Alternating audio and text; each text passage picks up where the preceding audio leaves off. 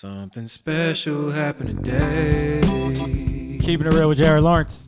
I got green lights all the way. Happy birthday to me. With no big red sign to stop me. 37. No traffic jam delay. See, I was driving over the moon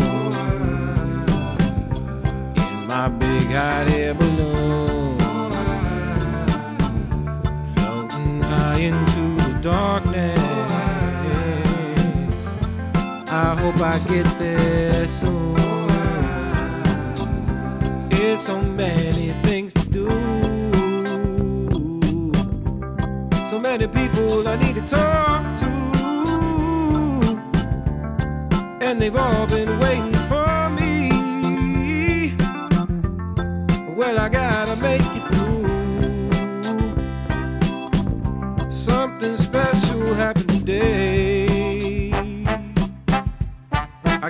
green lights all the way.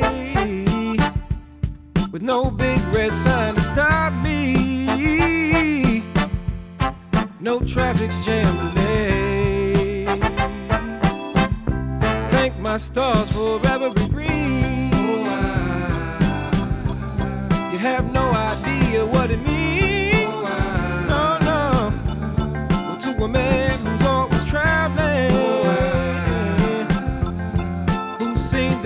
that I've seen. I don't know what's yet to come. Welcome to Keeping It Real with Jared Lawrence. I'm your host, Jared Lawrence. I'm back. Back after a few weeks off. I can explain myself. I can explain myself. We had Father's Day going on. I went to Tallahassee for that to visit my dad. As I told you guys on the last episode, I started a new job. I'm a little busier now, but I'm trying to I'm trying to give some time to record the show. So this week I'm doing it on I guess what is today? Thursday? Yeah, I'm doing it Thursday this week. Then my work schedule switches next week. I'm off Tuesday and Wednesday. So I plan on giving you guys another episode Tuesday. And that is going to be titled The State of the Jared. Now, what the State of Jared is, is it's similar to the State of the Union. You know, they do that in the United States, where I guess I think it's the president who comes and tells you about everything that's going on in the world or in the country and the world, I guess. So I'm gonna do the state of the Jared, where I basically tell you guys everything that's going on in my life. Ooh, yeah, I know, I know, very interesting.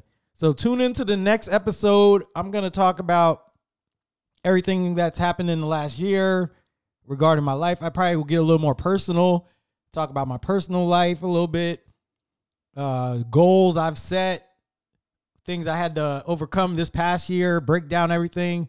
I take questions. So if you guys have any questions, text me or hit me up on social media at JLaw Radio on Twitter, at Beyond the Glory on Instagram. You can hit up any of those, submit any questions. If you know me personally, you text me your questions.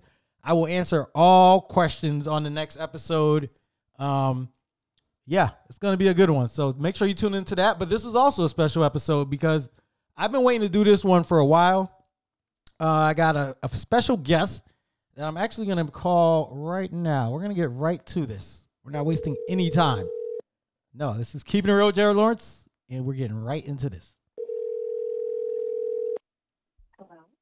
Hello. This is Keeping It Real with Jared Lawrence, and we have a special guest on the show today, Latoya. Hi. Yes, Can you hear me? yes, I, I can hear you. I, I, had to. I had to play the uh, the applause. I don't know if people can hear my when I play the the sound effects when you're on the phone, but I gave you an applause on the on, for the introduction. Uh, oh, thank you so much. I, I've never been, um, over the past few weeks, I've done interviews, but I've never been greeted with applause, so I appreciate it. Oh yeah, this is keeping it real with Jared Lawrence. So uh, we treat we treat our guests right on this show. Now this is Latoya uh, Rat Ratlieff, right? Or is it Ratleaf? I, I've always you know I never really knew the the right way to pronounce it. The rat, it's Ratlieff. The E is, is very silent, although everyone always wants to say the E. A very strong E, too. Yeah, because. I was like, I don't know, you know, I don't know your your background, so I was like, if it could be like Ratleaf and it could be like more uh, Creole, Haitian, but Ratliff doesn't give me that same vibe. I don't, I don't know if that's if that's still like Haitian or or in Creole. So I wasn't, I wasn't sure. I, I'm glad we got that uh, figured out though, and then not to be confused because I had to look this up too. There's a the former Florida Gator Keiwan Ratliff, but he doesn't have the he doesn't have the e in there. So I was like, all right, they're not related Yeah. because I was gonna ask if you were related, and I looked up the spelling of his name. And I'm like, nope, not related. But how are you doing? I, I think I'm good, and and that you bring that up. There was a former 76ers player, Theo Ratliff, yes, and I can't remember if he had the if he had the E or not. But there's quite a few Uh, Ratliffs around here. Theo Ratliff ended up playing for the Trailblazers, so I should know this. I should know the spelling. I want to say, I want to say he had the e in there, but I'm gonna double check. I'm gonna, you know, I have my computer up as I record, so I can Google this. Not that that takes pre- takes precedence at the moment, but I just thought about it. No, well, you know, me being a Blazer fan and knowing everything Blazers, uh, I'm very interested to know that too. So I'm gonna. It's not. There's no E. There's no. Oh wow, you're up, quick. So You're quicker than me. You know, I didn't have it up. I had to pull up the, the the internet browser, but I'll be prepared as we as we move along if there's anything I need to pull up. So, not to um not to to, to get away from anything. This is Latoya Ratlieff on Keeping It Real with Jared Lawrence and I've talked about you a few times on the show in the past couple weeks just because everything that's gone on. So I know my my listeners are probably familiar with the story of what happened in Fort Lauderdale with you. Um, I'm not going to get too much into detail with it because you know it's still an ongoing thing. But is there anything you wanted to say on it before we start?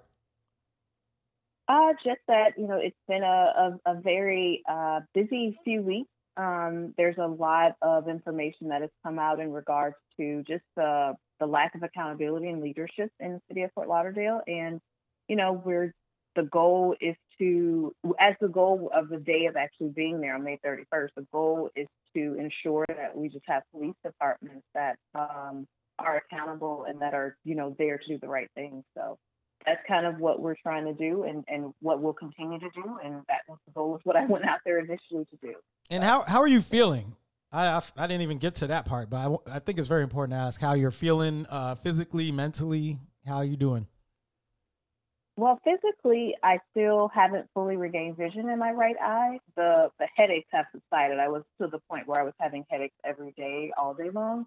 Um, now, kind of they, they, there's more a little bit more sparingly, depending on if I'm staring at a computer, if I'm in, you know, a bright a area with bright lights. Like in my house now, I have all these dim lights. It's like I'm setting the mood for a very romantic night, and I'm really don't have any romantic anything in my life at the moment. But it's just because I can't have bright lights anymore. So there's a little bit of shift to my life in regards to what I can and can't do. But you know, I'm always thankful because the difference between uh, whether or not I could potentially regain vision and lose sight of my eye completely is a half an inch. You know, that's how far the bullet is away from actually hitting me directly in the eye. So I'm I'm thankful that I can even have this approach of being able to figure out, you know, what can I do to regain vision versus there was no hope at all. Yeah, you're truly blessed because uh, there was another protester in another city. I forgot where. I think it was California or maybe Texas who got hit in the eye and lost his right eye, or I, think it was his right. He lost one of his eyes,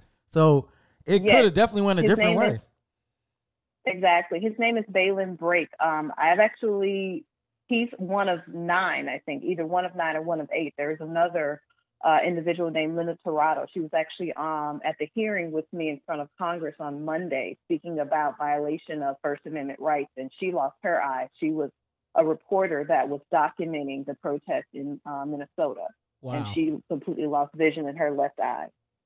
man, I'll tell you, like just watching that stuff on the news, it made me kind of scared to even go out to a protest as as much as I want to be involved. But just thinking about how the police are acting, it was just like, man, I was scared. I mean, we had a protest in where I live in Titusville, and I ended up going, but it was in the back of my mind. Well, maybe not as much for mine because ours, our protest was small. It was like maybe 300 people out, so it was pretty under control. Like there was no, it was actually a really positive experience. So I didn't have a bad experience, but just seeing it on the news in different cities, it, it kind of made me nervous. Like, because all it takes is one person to act up, and then you know all hell can break loose.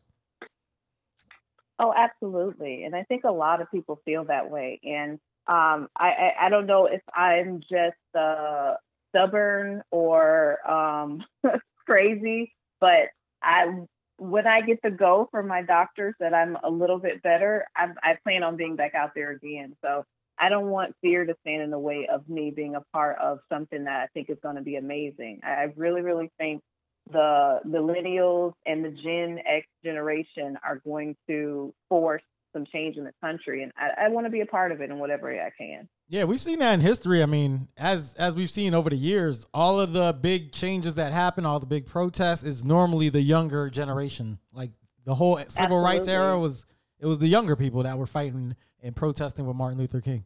And I mean, he was fairly young himself too, only only thirty nine when he was killed. So- Yes, absolutely.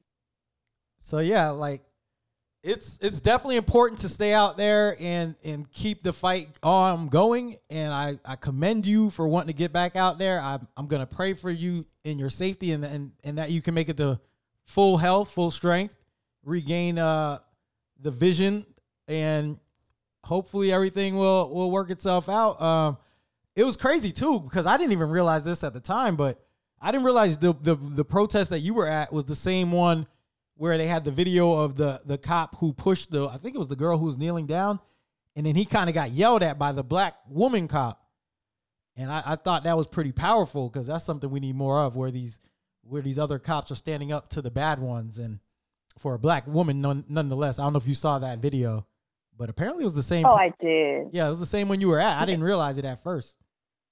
That was about five, maybe 10 minutes, it seems like, or 15 minutes before what happened to me. It was such a small window because that is what shifted um, kind of the, the energy of the crowd.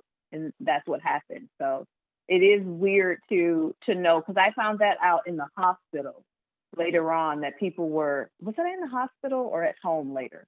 I don't remember. It's starting to become a blur, but I found that out afterwards that that is what actually got the crowd because I had been there for three hours and it was great. You know, the goal of the day was to connect with people, talk about voting, everything. And we were, you know, we were all good. and then that particular moment is what frustrated people. And I think, you know, um, people will say a lot of things about um, protesters uh, or demonstrators um, in regards to what you see on the media, but people were really out there to do the right thing. We can't always say a hundred percent of the people are there for that, but the majority of the people just wanted to be a part of something, and they just, you know, they were upset about what they saw with George Floyd, and they felt they felt encouraged to get up and do something, and to to to do that, and to be met with the same thing you're protesting about. Of course, it's going to make people angry and it's going to make people frustrated. No, I agree. I agree. Um, but like I said, it was good to see that one police officer holding the other one accountable, yelling at him. I mean, who knows what else happened after they left? But that part that was caught on camera, it gave me hope that you know some of these officers will start speaking up and speaking out uh, about what they're seeing. So, um, how is it looking in Fort Lauderdale right now as far as the protests go? I know you're not actively out there, uh, but are you are you hearing from anybody, or is it on the news? Is is it still going on the way it was, or is it kind of slowing down? Or It's still it's still going. There were uh, demonstrations that took place a few days later, and as I as I think there were some that happened last week. I think that people are still going out into the community and still, you know, maybe in a smaller crowd, and a lot of it is probably what's kind of um, toning down the crowd is also going to be COVID, unfortunately. Uh, there are several people that I know that were participated in some demonstrations that actually are positive. So there are some instances where people are kind of toning it down beyond that. But the beautiful thing about that is that even if you're not physically somewhere, everyone has the power to be on social media continuing to share the message and, and continuing to drive more information out there. Absolutely. And I, it was very powerful just the fact that we are in a pandemic and that many people came out and protested from the beginning and it's still going on. And that just shows you how important the issues are right now, man. Uh, Of course, one thing I'm wondering. across the world. Yeah, yeah, we saw it out in France, uh, Germany. Wow, I saw Germany. They were out there deep in Germany, and that's that's something you really probably would never expect, just because of history and how we we felt viewed sometimes. Uh, the racism ha- of with other countries, you see it a lot. The soccer the soccer matches and how they treat some of these black players. So to see all these countries standing up finally and saying something, it, it, it said a lot. Uh, have you kept in touch with any of the people that helped you helped you up and carried you to safety after you were you were struck? all the time. We're all connected on Instagram. I'm connected with a few of them on Facebook, and uh, I do have all their numbers. Um, hopefully, once I was thinking that coronavirus wouldn't come back with a vengeance. Well, I don't want to say come back with a vengeance because it never left, but I didn't think the numbers would spike so significantly, and I was hoping to be able to connect with them, like going to dinner or doing something, just because again, I'm uh, extremely thankful for them because they acted so quickly and without, you know, even concern for themselves, they got me to that hospital and then followed up with me afterwards. But I, I do try to keep in contact with them as much as possible. And there's That's great because I saw the video and I saw how quickly they did react and they carried you to safety and wow, it was it was it was definitely an emotional thing to see just because I know you personally. So uh, it was- very sad about what happened, but just the way people reacted and stepped up that that made me feel good about about the future of the country and that there's a lot of people who who do want to be on the right side of history when all is said and done. Uh, it's definitely it's been about a week that's gone by. I know we wanted to do this last week, but uh, our schedule's just in the line. But I still want to talk about some of these these topics, uh, even though they might not be as prevalent or as, I guess, right in front of our faces, but still important. Uh, I want to start with the Rayshard Brooks story. I mean, we all know the story about him uh, falling asleep uh, in the drive-through of a Wendy's and being uh, had the cops called on him, and then they woke him up. They gave him a, a dr- not drug test. Uh, I guess what is it called? A DUI test or sobriety test? oh the breathalyzer, Yeah. the breathalyzer test. Yeah, so and then he was found to be under the influence. Uh, very calm in the videos we saw. Offered to to walk home or have somebody pick him up, and they just were like, "No, you're under arrest." And then he felt. I don't. I mean, you know, you can't speak for him in the moment what what he was feeling, but maybe he was scared of what might happen or how he was going to be treated. So he, you know, wrestled with them and tried to get away, and he did like start running away and then was shot in the back and was was killed. Uh there was a lot of debate on it on if the police were right in what they did or if, if they were justified to use that force. Uh me personally, I don't I don't think it was justified. I don't think he, I know he took the taser and I know he he shot it at them or fired it at them or whatever, but I still didn't think he posed enough of a threat to be shot in the back. I don't know how what's your thoughts on that? I agree. I, I think that one of the, the the biggest things I've ever heard about the police department is that they're there to de-escalate situations. And if he's drunk, and when someone is inebriated, they're not as coherent. They're not in their right mind. They're not, um, and some people are even more defensive when they're drunk. So the situation should have been approached in a different way. And and the the continuously questioning him because that went on for a long time. And, and considering the state of where we are in a country and where you know we we watch, I think um, Killer Mike called it basically. Uh, uh, uh, what did he say about the videos that we're watching? It's like trauma porn. Oh, watching all these videos, watching these video of seeing black men being killed and brutalized by police officers, that will put you in a place where you're going to be fearful and you may be uneasy. So the way that they continue to question him and ask him the same things over and over and over again, it will change and shift the mood of someone eventually because you don't know what's going to happen. So I, I no, I don't agree that they should have shot him. I, I it, it's a taser. After a certain distance, it doesn't. They he wouldn't be able to tase them anyways. You have to be within a certain proximity of someone in order for it to be effective.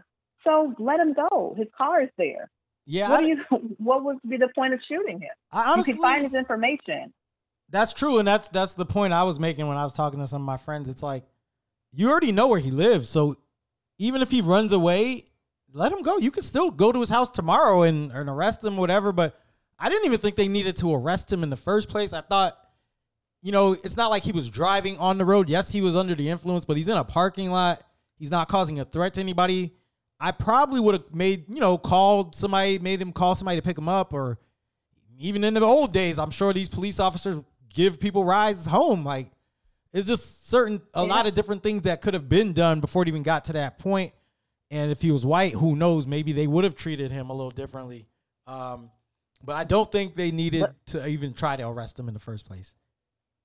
Of course, and that's the problem with the, calling them the police being the full, uh, bearing the full responsibility of responding to nonviolent crimes like that. Even if he wasn't driving, I think the rule is, and it may vary state to state, if your keys are in the ignition or if your keys are in um, visibly, the police are visibly able to see it, you can still be charged with a DUI. Yeah, yeah. So that's the so so that's the problem is that they still probably would have taken him to jail, and because legally they can do it, and we know that unfortunately a lot of the giving breaks doesn't always is always extended to certain people it's just unfortunate because everything that you're saying is the reason why you know potentially reallocating money to certain departments could diffuse that situation by letting people come that would have a different response that you know, would have different training to specifically dealing with that type of situation. And what's crazy about it, I just thought about this, but I remember back when I was in my mid 20s and um, I was hanging out with some of my friends one night. And one of my friends was talking to to a woman, you know, they were talking or whatever not not there at the time, but they had some type of thing going on, and he got a call from her late at night saying they had just gotten pulled over for one of their friends was drunk, uh, and the cop was gonna give them a DUI, but he said, "Hey, tell tell your friends to come." One of them drive the car home, and I won't arrest you guys. I think they got like a ticket, so we we ended up heading over there. I drove the car because I was sober, and then we took the girls home, and that was I'm sure probably because they were white it happened, but that's stuff I think about where it's like, you know, sometimes it doesn't have to escalate if if they're not a threat or if they're not, you know, a problem. But I will say part of the story, I I forgot this part too, and maybe this is why Rayshard Brooks ran. I didn't realize, but he was on probation too, so he probably was scared that, you know what, if this charge, I'm gonna go back to jail and that probably Definitely. caused him to react that way. But it's to the Definitely. point now with the police, and I said this on Facebook last week. If I see somebody committing a crime, if it's not a felony, I'm not calling the police. If you're asleep in a parking lot and you're drunk, I'll wake you up. You know, I probably try to help you, like, hey, let me help you get get home, whatever, take your keys from you. But I'm just not calling the police for small things because of the way it's resulting in people's deaths like this. It's just not worth it. It's scary, and you're speaking to speaking to me. I that's one of the things. Like I'm working to devise a plan with my friends and family. If I need an emergency, how can I call them instead of calling law enforcement? Because unfortunately, mentally, that's a that that's going to be the, the, the biggest struggle for me. It, beyond regaining my vision is is redeveloping the trust. You know, rebuilding trust when I the when the people that are there to protect me were the people that hurt me. So that's that's huge for me. It's like, I, and I'm a, a woman that that lives alone. So there are many instances where I may need to call them if something happens, but I don't know if I feel comfortable in doing so. At least not at the moment. Yeah, I agree. I agree. I mean, I also remember a time I was driving home from work at like five in the morning, and I pull up to the light. I believe it was Alafaya and Colonial, and if not, it was the one before that. It was the light before where the Walmart is. And I was on Colonial, and there was a car next to me, and we have a green light, and he's just sitting there. And I look over, and I'm like, "Oh, this guy's sleeping." But I'm not thinking, "Oh, let me call the police." I just honk my horn, wake him up, and he looks at me and he just starts driving away. And I'm like, you know, that's just how I act in certain situations. It's like I'm not I'm not that type that's gonna call the police for small things. I don't know if he was drunk or not, but it could have resulted in something worse if they came. So absolutely, and I, I, that's the other issue is why do people call the call law enforcement over the most frivolous things sometimes? it's just like, you know, especially if it doesn't have a profound effect on you or a profound effect on the public. Like there's no one in, in danger. We, we, I mean, we see we've seen it all over the internet the last few years. But some of the things that people even decide are worthy enough to call 911 over, that's a part of the problem as well. It's just you don't have to do that. You can you can easily walk away or you can easily, you know, if you if you feel comfortable enough, diffuse the situation or just go away. Mind your business. I think minding our business is a very a very important concept that a lot of us have forgotten about.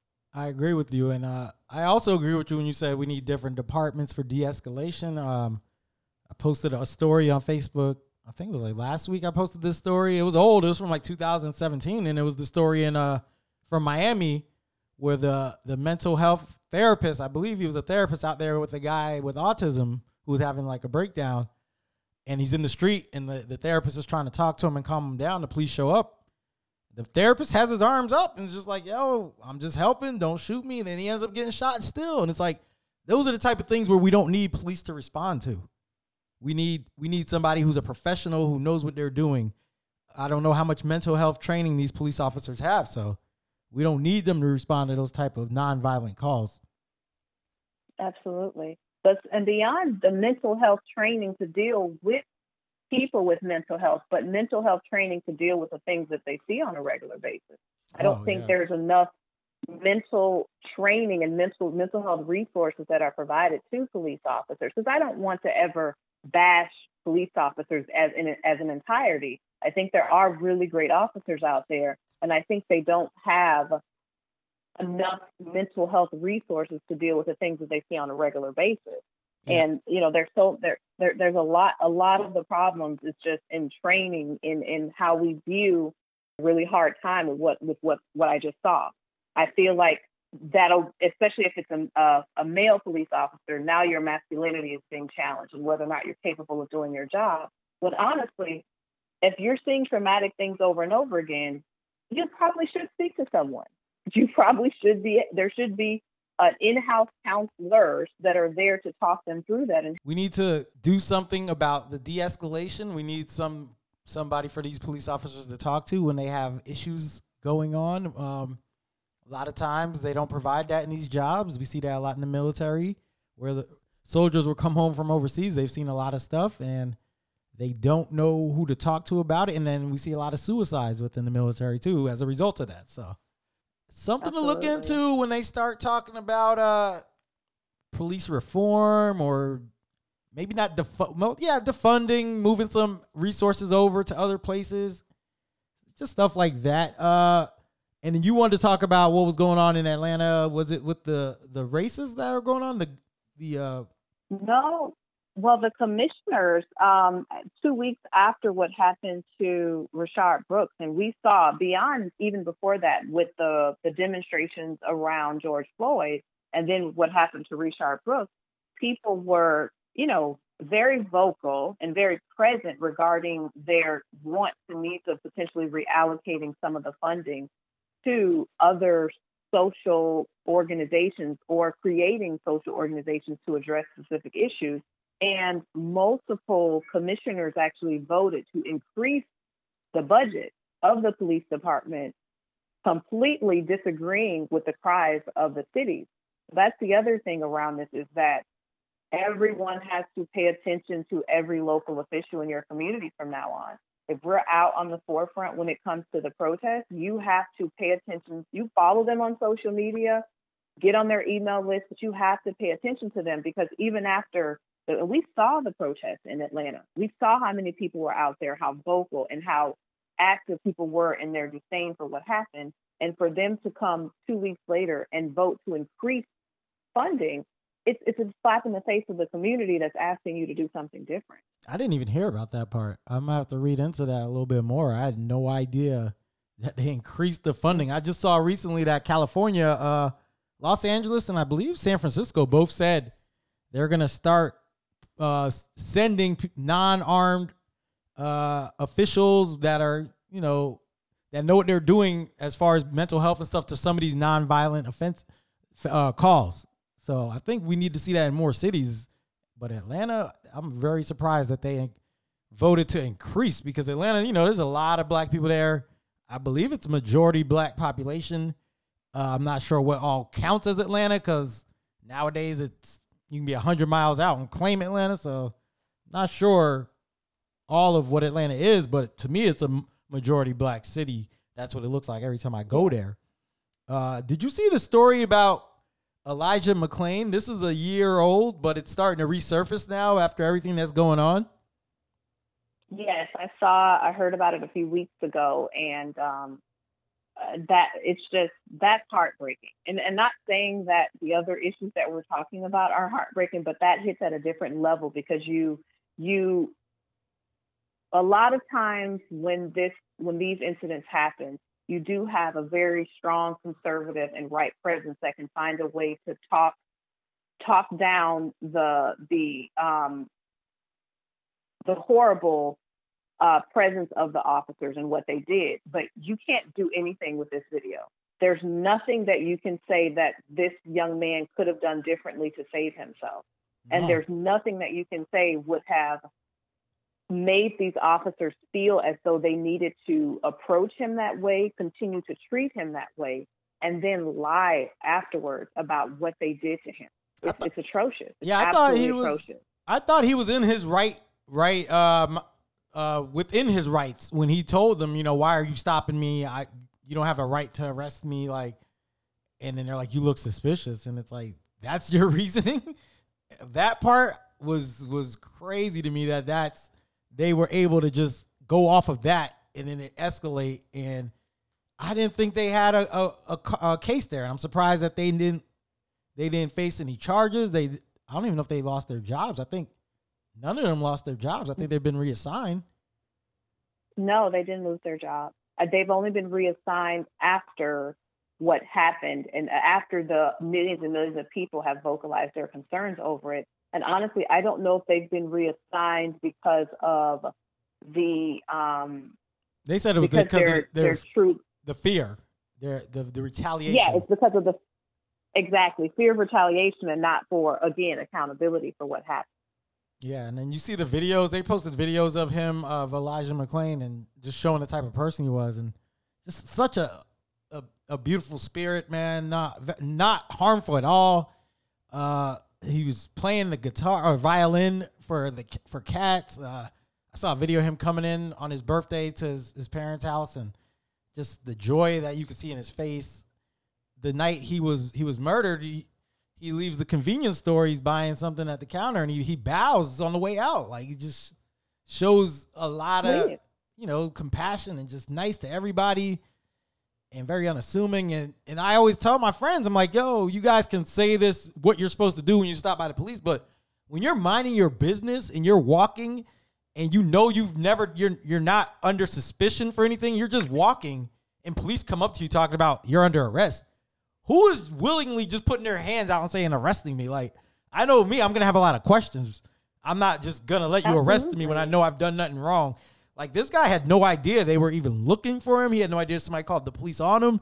It was just very, very. He was caught off guard, and I I sympathize with his family over this because I don't know anybody in that situation that's just willingly letting the police arrest them. I don't know. And and, and I no, I, I don't think that people should do that. And I, I always wonder because um, I want to be honest and say that a lot of times it's it's not even that whole well you should have just complied and just answered the questions i feel like it's typically directed when it's a black person or people of color because i honestly a lot of the people that make those comments if they were in the same exact situation they would not just sit there and take it and, and, and completely give up their rights based off of, of being looking suspicious or no no no addressing of any crime at all. It just seems like it's a very comfortable narrative to be able to say to denounce the fact that black people and people of color are treated very differently, especially you see in a situation with him than people that are non-black yeah, or non-people of color. I don't know how you're supposed to comply when you're not when you're caught off guard like that and you're not expecting to be arrested, like you're walking home. I just and then it speaks to the person that called nine one one too why does that matter to you that someone is walking and going home? I mean, it's just it's just strange. Like I don't I don't understand It, that. it goes back. I look at I see it. I was just saying, it goes back to what I said about don't call the police for stupid things. Like somebody's walking down Yes. the street, you don't see them. You don't see them looking in their house or robbing a house. Like, why are you calling the police? Because they're just walking. They have a mask on. I mean, I've been in plenty of cities where it's been cold and people are wearing masks, and it's normal. So I don't know Yeah. if it's I, yeah, I don't know. And this is the same place where the guy, the white guy, shot up the movie theater and was taken alive. That that's another thing that gets lost. Aurora, Colorado, the same exact city where we had uh I forgot his name, but he shot up the movie theater. Uh I think his name was James. It was James something. I'm gonna I'm gonna Google it. But yeah, he shot up the theater and was taken alive. yeah, the movie theater. Uh, was it opening night of um Dark Knight? or Yeah, it was the something? Batman. Batman movie. Yeah, it's just it, it it's the the James Holmes. The capability is there. hmm It's just that restraint. It's just because the you know I I made that post about I don't know if you saw it, but um it was two days or a day before about uh the uh, I was in an Uber. I was in a shared Uber, which that's always a mistake.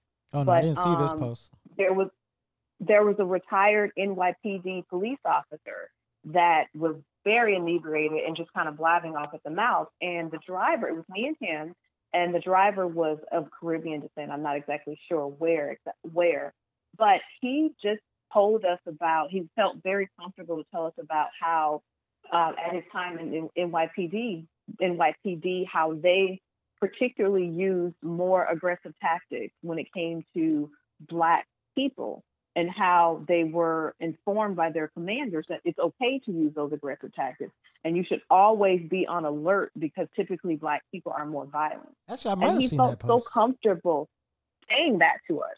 And it wasn't it was just as a matter of fact and not you know apologetic or not um that really sucks that we did that. It was just like okay yeah we did that. Bye have a good night. But I, that that Those and those retired NYPD officers though love love telling you about all the bad things they've done. I've I've heard podcasts where where they've been on there talking about how they let the drug dealers do whatever they want because they were paying them. Just it was a lot of crooked stuff going on back then, and probably still in the NYPD. Oh, definitely. If, if there's one department in the country that I feel a lot of crooked things take place, I I think NYPD is one of them. I think LAPD's up there too. I'd probably say those two. Those two are the top. oh, you're right. You are right. Yeah, but uh, the there hasn't really been a lot of change in the case with the Elijah McClain. We're still we're still fighting for it. Uh, they said they're opening it back up to review it, and they're doing the same thing with the Breonna Taylor. Um, praying that we can get some justice, but we know we know how this usually goes. I hope that this will be different though, because both of those people deserve justice. Uh, the Elijah McClain story is just heartbreaking them, man. And then when you see the video, it's just even harder for you to watch and Of- understand. Of course, he's the kind of person. He's the kind of person that we need more of in this world. That type of pure, compassionate, gen, just gender, just, just gen, gentle. Sorry, gentle soul. Yeah, That's what we need more of. his last words too, and just saying how he would never hurt anybody, and he's an introvert. He's sorry. Uh, he didn't mean for them to be upset. Like he's apologizing to them as they're killing him. It's hard to watch Mhm. because he did nothing wrong, and yet he's still apologizing in his final moments. That's that just shows you the type of person he is and how much compassion he had, and they still treated him that way, man. So it could happen to anybody. That just it's just a reminder that it can happen to any of us. I know. I, it's just you, no one is no one is is safe or immune to it, and that's why we have to. I hope that everyone continues to stay on top of this story, and you know, it's it's, it's going to be a long journey. It may not be something that happens immediately, but we have to be very active in the fact that if we see that the district attorney and whatever local leadership in both cases aren't doing anything and aren't listening to the community, then we got to vote them out and vote someone in that's going to. So that's going to have to be the routine that we start to do is when we start to see leaders that we elect aren't listening to us, okay, when when is your term up? We're going to vote you out and put someone in your place that will. We Yeah, just we have to, and we have to stay on top of it. Unfortunately. I agree. I want to uh, jump back to to the Rayshard Brooks story real quick because I forgot to bring this up during the time I was talking about it. Uh, the cop who shot him, Garrett uh, Rolfe, was charged with murder, and I don't think he's out. I think he's still in jail. I don't think he bonded out. Um, I think he bonded out this week. oh, I thought I saw something, okay. saw something about out. it. Oh yeah, yeah. I'm sorry. Yeah, he was released on five hundred thousand dollar bond. Uh, do you think he'll he'll be found guilty in this? And if if you do, do No. you, what do you think his sentence will be, or do you think he'll have any sentence? So you're saying no guilt. Like, He's not. No, he's not going to be found guilty of murder. do you know it's that It's very hard to prove. he had a 2015 shooting too, where he kind of was he shot somebody and he freaked out like, oh, I'm gonna get in trouble. I'm gonna get fired for this. And then that guy lived, and he ended up like filing charges against them and or suing them, uh, because he was he felt like he was unfairly shot. But this guy has a history of doing this. So I I, I don't know if they'll use that against him in court, but it's interesting to to point out. I think I think they will use it against him. And I think that even if he is convicted of murder, the police union is going to put up the money to be able to fight it and to get his charges overturned. I think, um, unfortunately, the way the laws are set between what you have to prove for murders for police officers, it is very, very, very specific. And this, unfortunately, just doesn't meet that that that language of proof of murder.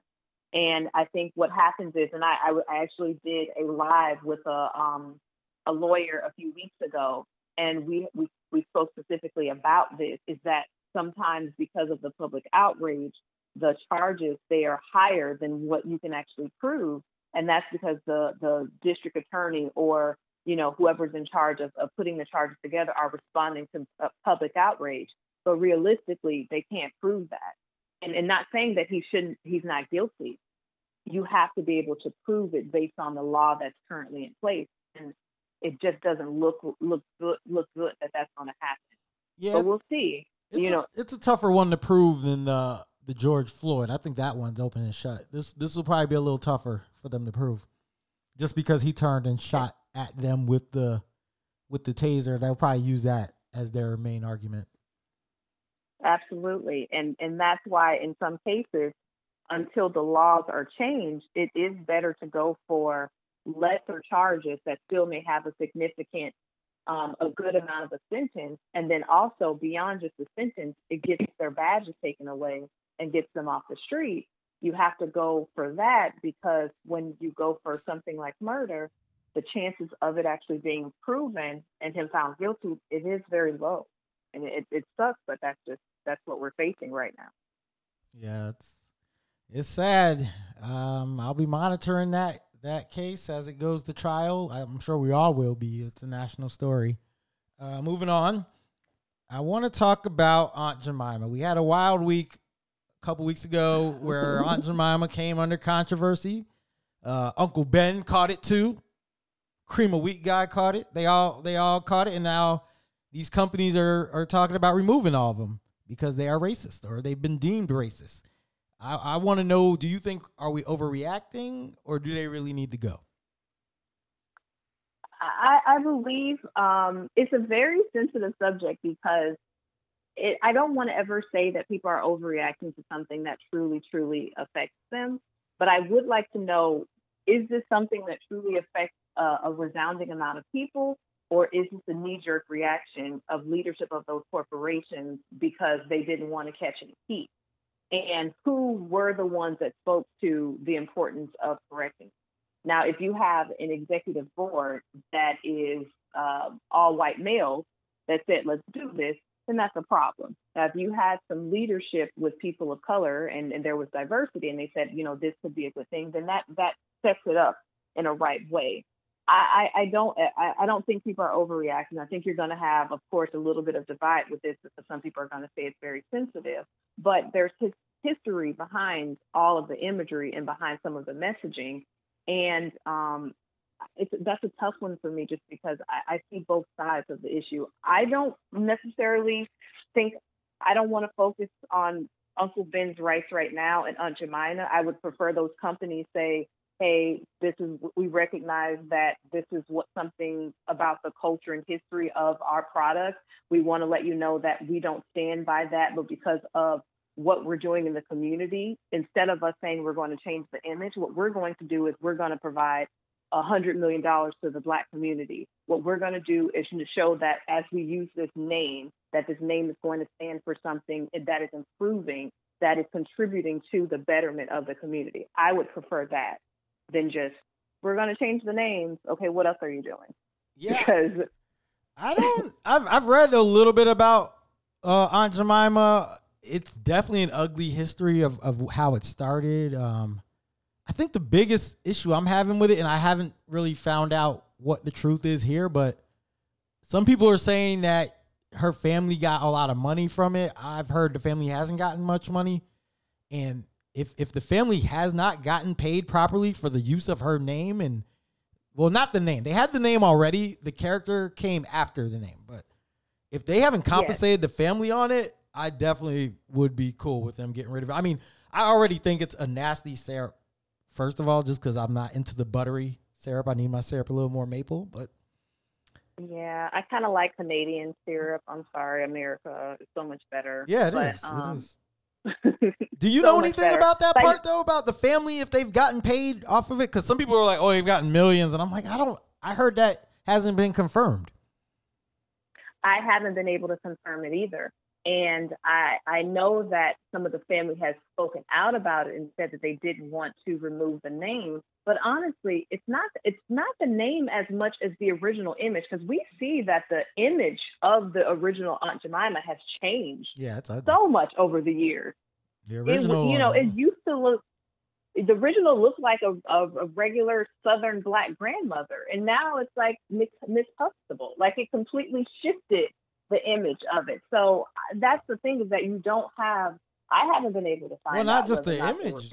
I've seen other things of the older Aunt Jemima that were more uh what's what's it called when uh the not blacks but is it black exploitation but where you know shucking and jiving and the words they were using uh got to get rid of her or you got to change it change the name something but it was tied to a lot of that that that history of uh of I forgot what it was called back in the day where you know they had the movies that made it portrayed black people to look a certain way and act a certain way. Yes. and they had her acting like that. And that's the part that people i think that's what really got people talking about she has to go.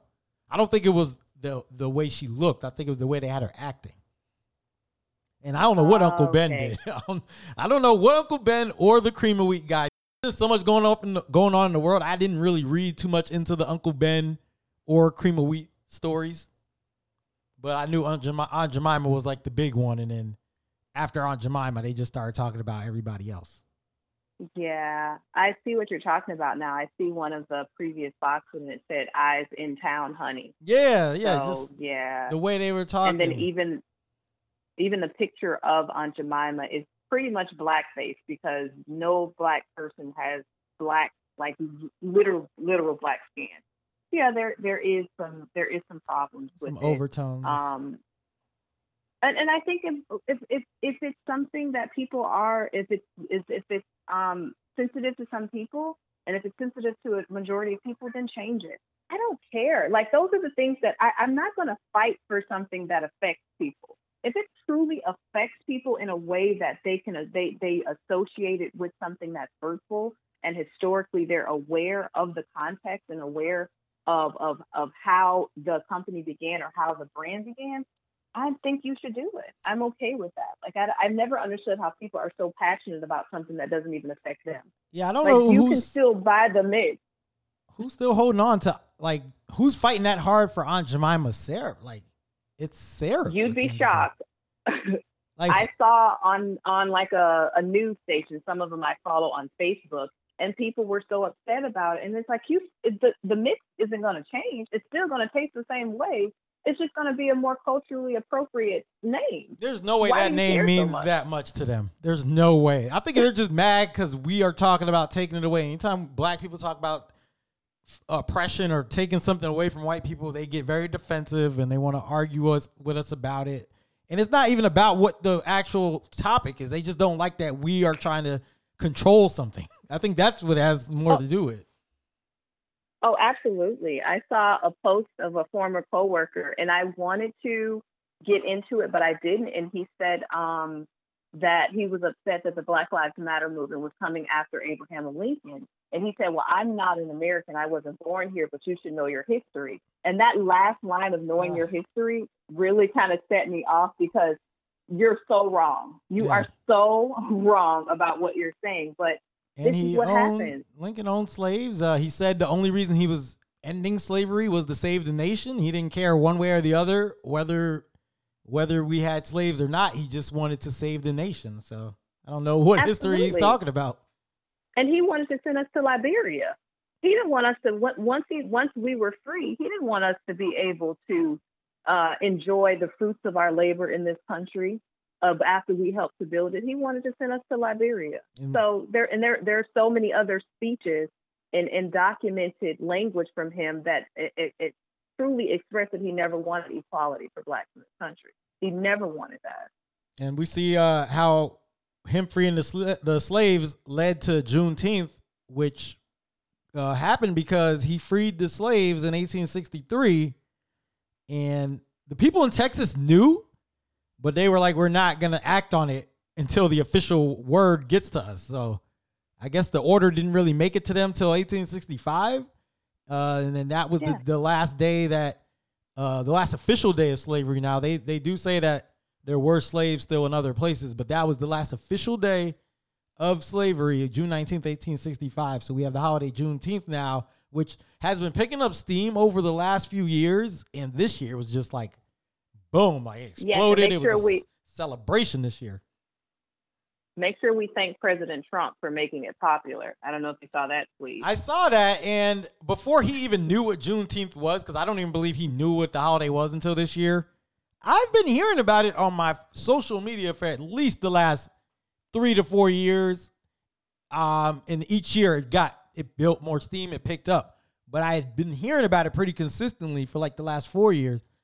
Then after all the stuff that went on this year, it just got huge. Everybody was talking about it. Some people didn't know what it was, but I, I I was aware of it. Now I'm gonna say I wasn't aware of it up until probably the last four or five years ago, but yeah, I knew of it since then. It wasn't taught to me in school. Uh, I think most people didn't learn about it in school. Did you know what the, what Juneteenth was?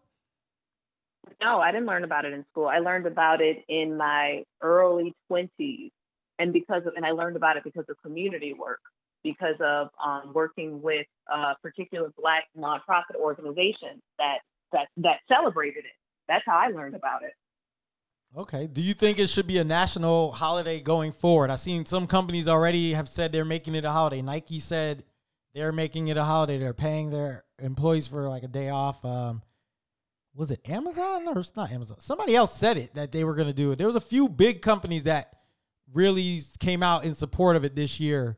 I told my coworkers, "Hey, I'm going to try to get us this day off next year, or at least get it as paid uh, paid holiday."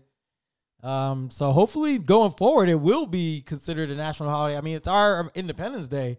I think that's the least America could do is give us our own Independence Day. I, think it should. I mean, when we think about it's not our Independence Day, it's, it should be an American Independence Day because that's one of the things with this whole the issues of what we're dealing with with the black community. Blacks are still Americans, so this is an American issue, and I hate that we're it's so quickly being we distinguish between the black issue and the American issue. No, that's that's another American Independence Day, so it absolutely should be a day that's celebrated nationally, and it should be recognized I because agree. even though we're fighting against what's happening in this country right now, we are Americans fighting an American issue. And I, I, and I, even when I spoke at the hearing, I said I, I'm, I'm not going to keep talking about this as it's a, it's just a, a black issue. No, this is an American issue that we need to face and we need to deal with. So yes, it should be a part of the regular Independence Day that we celebrate. We should be celebrating Juneteenth as an Independence Day as well. I agree. Uh, is there video of your hearing anywhere on the internet that we could watch? Uh, yeah, it is. I'll share the link with you. They posted it to their um their YouTube, and I think it's also on another different platform, but I'll share it with you. It's under it's it's, it's a long interview because there were I think six other panelists that spoke about their infringement on their First Amendment rights, and then there's afterwards there was an open kind of forum question where every one of the the chair the chairman as well as the representatives had five minutes to speak to um, each panelist and ask questions. And do you know the the title of it? So if anybody's listening now, they would know like what to search for on YouTube for it. So it's the House, the Subcommittee on Civil Liberty, Civil Liberties and Civil Reform. And if you go, it was Monday, June 29th was the interview. Okay. I might have to go back and check that out. Um, so yeah, it's the civil rights and civil liberties. And uh, if you go to YouTube and just search for the United States House Subcommittee on Civil Rights and Civil Liberties, you can look at the June 29th um, interview. And it's good. It's interesting because two of the other panelists that were actually, well, there were four total that were um, brutalized at protests. And like I said, one was Linda Tirado, who lost her eye. There was another, um, and that was in Minneapolis. There was another reporter who was actually beaten as well. I forget exactly where he was. And there was also another freelance reporter that was assaulted as well. So there, it's you know, it's a there's qu- several people from all across the country that experience similar issues.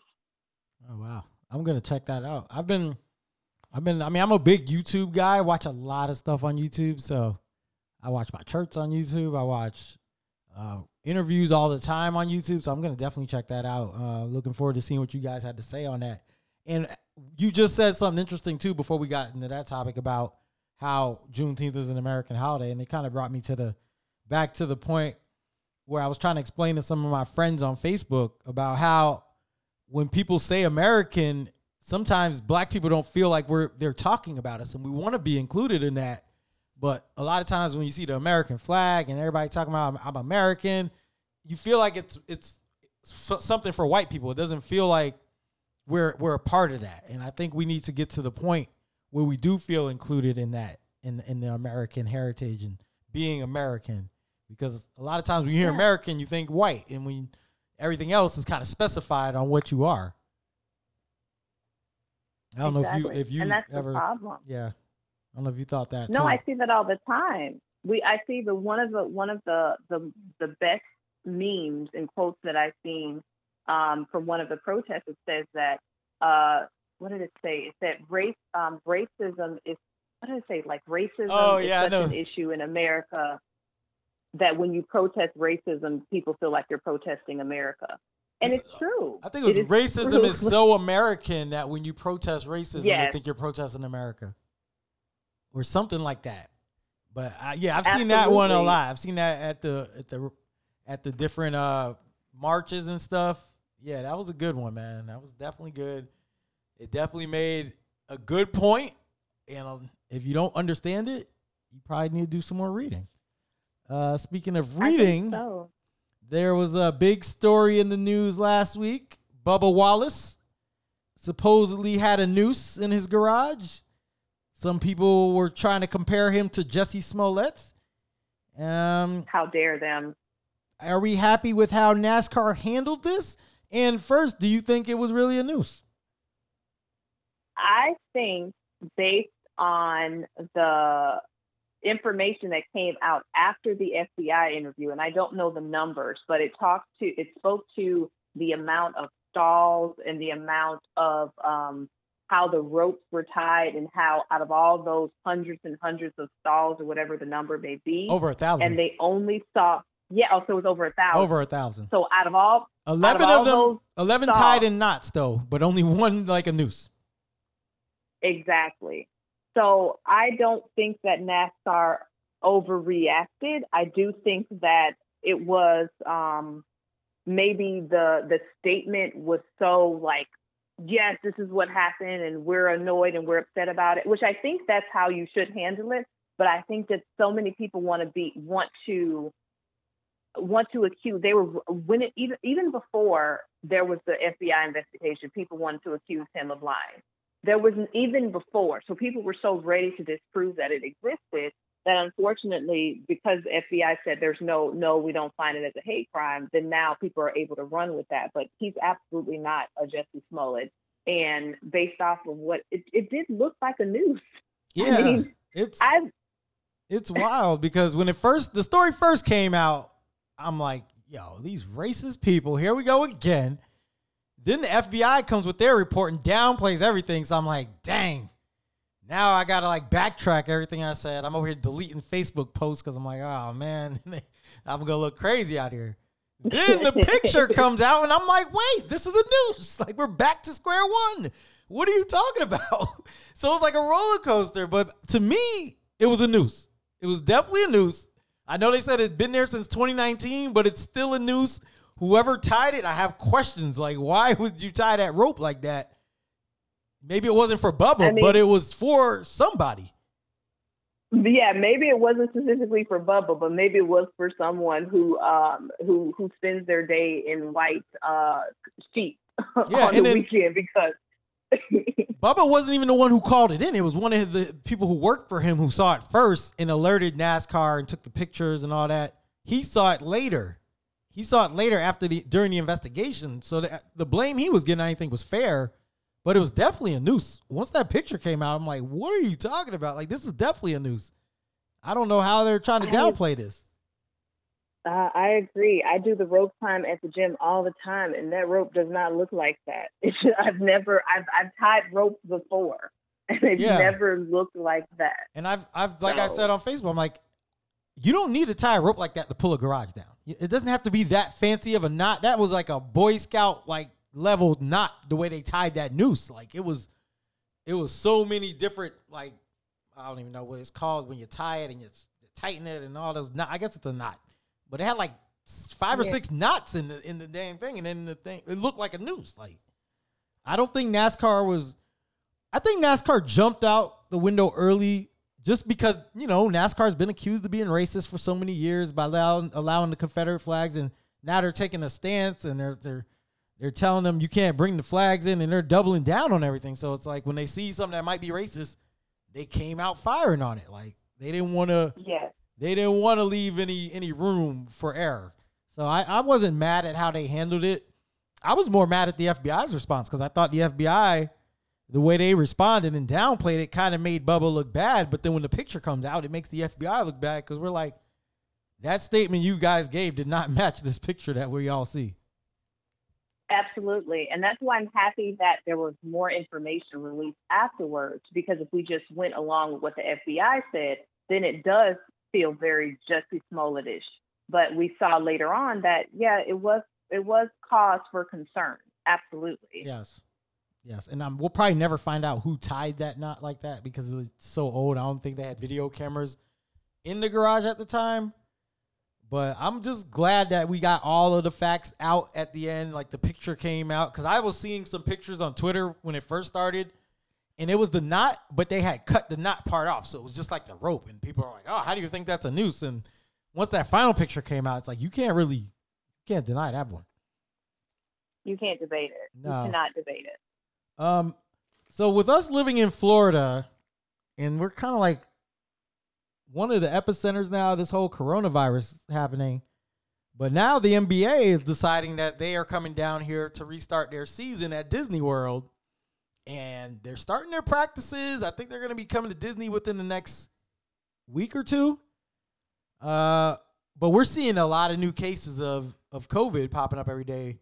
We had a record one day of 9,000 and another 9,000 and a 10,000. I haven't been keeping up with the numbers for the last few days, um, but it's it's been going up, and a lot of people are wondering should the NBA season still be happening, and especially in Orlando with all the new cases we're having here. I I I know people are yearning for their sports and I understand because basketball is one of the very few sports that I still actively watch on a regular basis. But I, I think it should be up to it's tough. I think if you have players that um, want to play and they're willing to take the risk to do so, that they should be able to. Um, just because I, I really don't want to, you know, I'm speaking from a person who has to go to work every day. I got to go. Not, I mean, I work from home most of the days, but I still have to go into the office every so often. So I, I do have a choice to say I can stay home if I'm not feeling well, or I can do this. But I don't, I don't, I think if the players want to play, then they should be able to. And if there are players that feel uncomfortable because they have their families at home, then they should be able to say that as well. But I think what's going to happen is you're going to have a really hard time enforcing those players who say they want to play. They're not going to quarantine. They're not going to stay home or stay in a hotel and stay away from their family and their friends. They're not going to stay away from the girls. So it's one of those things where everyone has to be honest about the fact that everyone's going to be put at risk that decides to play. They have to come out. I'm, I'm really like exhausted with the whole we're going to save distance, we're going to do that. It's it's BS. You're not going to. You can't do. You cannot yeah, truthfully say that you're going to be able to protect those players. We're going to find out a lot once one of the top players tests positive, if it happens. That's when we're going to find out how serious they are about playing. Somebody like LeBron or them can't play in a, in a for a couple weeks. We'll we'll see if they really if they really want to keep going with it. I don't think LeBron James is going to play. I think a lot of the nah, he's not playing. a lot, but there were several. LeBron's playing. So? Yeah, yeah. Say, he's already at the uh, the Lakers tweeted out a video the other day of them at practice. He's there. Really? Uh, yeah, Avery Bradley's not playing for the Lakers, but he said it's more of a family issue. He wanted to spend time with his son, who's not going to be able to travel because he's an at risk person. Uh, Trevor Ariza is not playing for the Blazers. There's a couple other players that are not playing, but for the most part, it seems like the big one, the big names are going to play.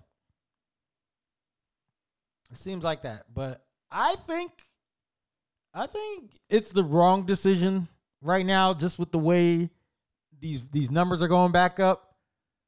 Um, and I, I just with everything that's going on in the country, I don't think we need sports right now. Like I haven't had sports since February, well, March, and I haven't really missed it. Like I know some of my friends probably have because they're diehard sports fans, and I consider myself a diehard sports fan, but I really don't care as much. Like it doesn't bother me that we haven't had sports. You know, I do this podcast and I don't really talk much sports on here because to me I get bored talking sports all day. I already watched some some of the sports talk stuff. So for me, I could have did without it. Like my last few months, I haven't missed much. Uh, it'll be interesting to see though what happens and if anybody starts catching it. Uh, like you said, these players are gonna have a tough time. You think they're not gonna stay in the in the bubble at Disney? Not all of them are married. I don't know if they're gonna be able to bring their friends out there. Um, they said you could bring the families. You know though. they are. Well, they said Where you could bring wheel, families. But I don't know if you can bring non-family members. But yeah, like you said, they'll probably find a way to sneak them in, and that's when you start exposing people more to the outside stuff that could give you the virus. And uh, yeah, it's gonna be an interesting story when one of these players catches it from a girl they flew in from like New York City. It's the in the the what we should be asking is how quickly is it going to be shut down? So it's going to be shut down. It's just how quickly is it going to hmm. happen? I, I think I agree with you there. I don't think they make it the whole season. I'm gonna say no. it doesn't get past September.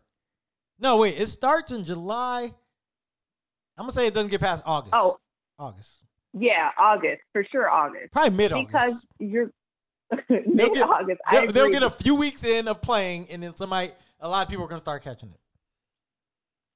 Absolutely, because the numbers are increasing as such. I think they said like uh, this week was the we keep breaking records we con- we're constantly breaking record days. So we're we have worse number of cases now than we did in March and April at the height of the shutdown. Yeah. So they're going to absolutely catch it. It's just how quickly is it going to spread and how many of the top players are going to get it. And you know, the only reason why I say let them play is simply because every one of the players on those teams aren't millionaires. You have some players that make a couple hundred thousand dollars a year, and depending on how they spend their money, I don't know if they're they're getting paid for sitting at home. I don't know what kind of money they have. So that's why I say they're going to be people that need to play simply because they have to support their family and yeah. they have to support their lifestyle. So a lot of these players a, aren't good with money. Call. They're not good exactly. Um, and we're seeing in the college sports, college football in general, a lot of these like teams, there's players catching coronavirus from working out right now. And that's just with them working out. Wait till they start playing games where it's contact, like NBA. You guys are touching each other the whole game because there's so much contact. Uh, college sports, there's contact, so it's like you can go all these measures of social distancing now, but when the game start, you guys are going to be hitting and touching, and it's I don't see how you can avoid these getting the COVID once it starts. So, like you said, it's not a matter of if they'll they'll play; it's a matter of when the season will will stop. And I think I'm with you on that. I think the season will stop early. I don't, I don't think we make it to the end of NBA. I don't think we make it to the end of college football. We see how the NFL's acting. They've already canceled two preseason games. The pressure's the pressure is starting to get on these people. All these sports were able to chill for like the last month because theirs were their sports weren't going on. But now as we get to July, when all these sports start ramping up, we're gonna see now if they're really ready to go. And I don't think they are. I, I don't think so either. And I think we we've seen what's the um the biggest the tennis player, the Serbian guy, uh, Novak Novak whatever. Djokovic. Yeah, he he caught the virus like within. I think they said allegedly he caught it at a um a fundraiser. I heard he was out partying. The, that's what I was going to say. They also showed him at the club turning up. Yeah, he was so at a lot of clubs. I don't. I don't know for sure, but this is the biggest tennis player, tennis star out there. You know, it's it's not. No one is immune from catching it. But I, I feel like the, re, you know, I don't. I think they're going to try to do it regardless because you're going to have players that really want to do it. I think you're going to have overwhelming amount of players, whether it's football or basketball or tennis or soccer, that want to play. So they got to figure out what way they can make it happen and appease the the the the, the uh, government, appease the the fans, and also appease the players. But it's going to get shut down. That it's inevitable we, we were seeing right now, we're not even in the second wave. We're still hearing about this crazy second wave that we're going to have. This is still the first wave of this virus. Yeah, that's scary. And we're in the second half of the year now. We're gonna see. We're gonna see how these uh how these next six months go. You know, I'm a little worried. I was I was like the one who was not taking this serious at first, and now I am like more taking precautions. I'm wearing my mask when I go in stores now. I'm definitely a little bit more cautious. Uh, with with the NBA season restarting, do you think it's going to take away from the fight for equality in um, social justice that a few of the players were, well, no, that most of the players were fighting for, and some were threatening to sit out over that. I know Kyrie Irving was leading the charge over that, and he's actually not even making the trip to Orlando, but that had more to do with his injury because he was coming off of surgery. But he was the one that was kind of telling him not to play and focus on the social social justice. And it's like, do you think they're right in playing? Can they still keep the attention on everything that's going on, or will it take away from the movement? Yes, it takes away from the movement. I think when we're speaking about it in regards to what it's doing with, um, we are, we we have a very short attention span. Like that's just how naturally we are. That's why a lot of those very quick videos, like those 15 second, 30 seconds, two minute videos have become popular now because people don't pay attention for long. And yeah, if you have sports, then you will shift the attention from the movement. And um, that's why I thought before there were several high profile players that had signed on to that, but things changed so quickly. Yeah, they talked about I, it. They didn't go through with it, but it was it was getting a lot of traction. It just didn't end up going through. I mean, Kyrie he led the, the charge on it, but when it came down to it, they all said they could be more uh, impactful on the court because they're they're they'll be interviewed more. Their faces are on TV more, and they can speak out more against everything. Um, so I don't I don't know and I, if I agree or not. I guess I'll just have to wait to see how it plays out. Yeah, I think that's why it's one of those things where in a perfect world, which I know we don't live in a perfect world, but I would say yes, I would love for them to not play simply because of the safety issues, simply because of where we are in the climate of the country. But I just know sports is the one thing in this country that people want to come together about. and I just know it's not, no matter how much we advocate against it, it's going to happen. But I know it's going to get shut down quickly, so we'll get back to where we were, and we'll, we'll get back to the movement fairly quickly because it's not going to last long. Yeah. It's just it's we, we don't have the virus under control. We see we don't have it under control, Nope. so it don't, it won't last very long. Uh, shout out to the WNBA too, because a few of their players have said they're sitting out the season to focus on the social justice. So they're more, they're more on board with it. And speaking of more, shout out to Maya Moore, who's who sat out the last two seasons to fight for social justice um, and reform and everything. And she actually got a man. Uh, she was part of the reason that Jonathan Irons was freed from prison. Um, who he was sentenced to 50 years, and she got him out. She got the sentence overturned. She was took off the WNBA season the last two seasons to help fight for him. And he's a 40 year old man, and he was sentenced to 50 years in prison after being convicted of breaking into a home outside of St. Louis twice oh, and twice shooting a homeowner. He was 16 at the time that the crime took place. So wow, that was over 20 years in jail crazy. for prison for that. So Maya Moore fought for him, and they, he was released yesterday. So shout out to her. Give her a little applause real quick. So, so it seems like the But, um, WNBA surpri- players got it more together than the NBA players when it comes to this stuff. I mean, no offense, but are you surprised that women are leading the charge and No. change? I'm not. I'm not because we saw that. Um, we saw that in Alabama with the dude who was running for office and he was accused of like sexual assaults and stuff, and the the black women showed up to get to make sure he didn't win uh, the election. I forgot his name.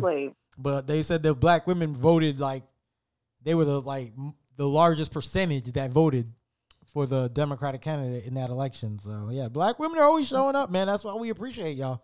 Well, I do. I mean, I can't speak for everybody, a- but I do. There was even a team um, in Or- was it Orlando or Orange County?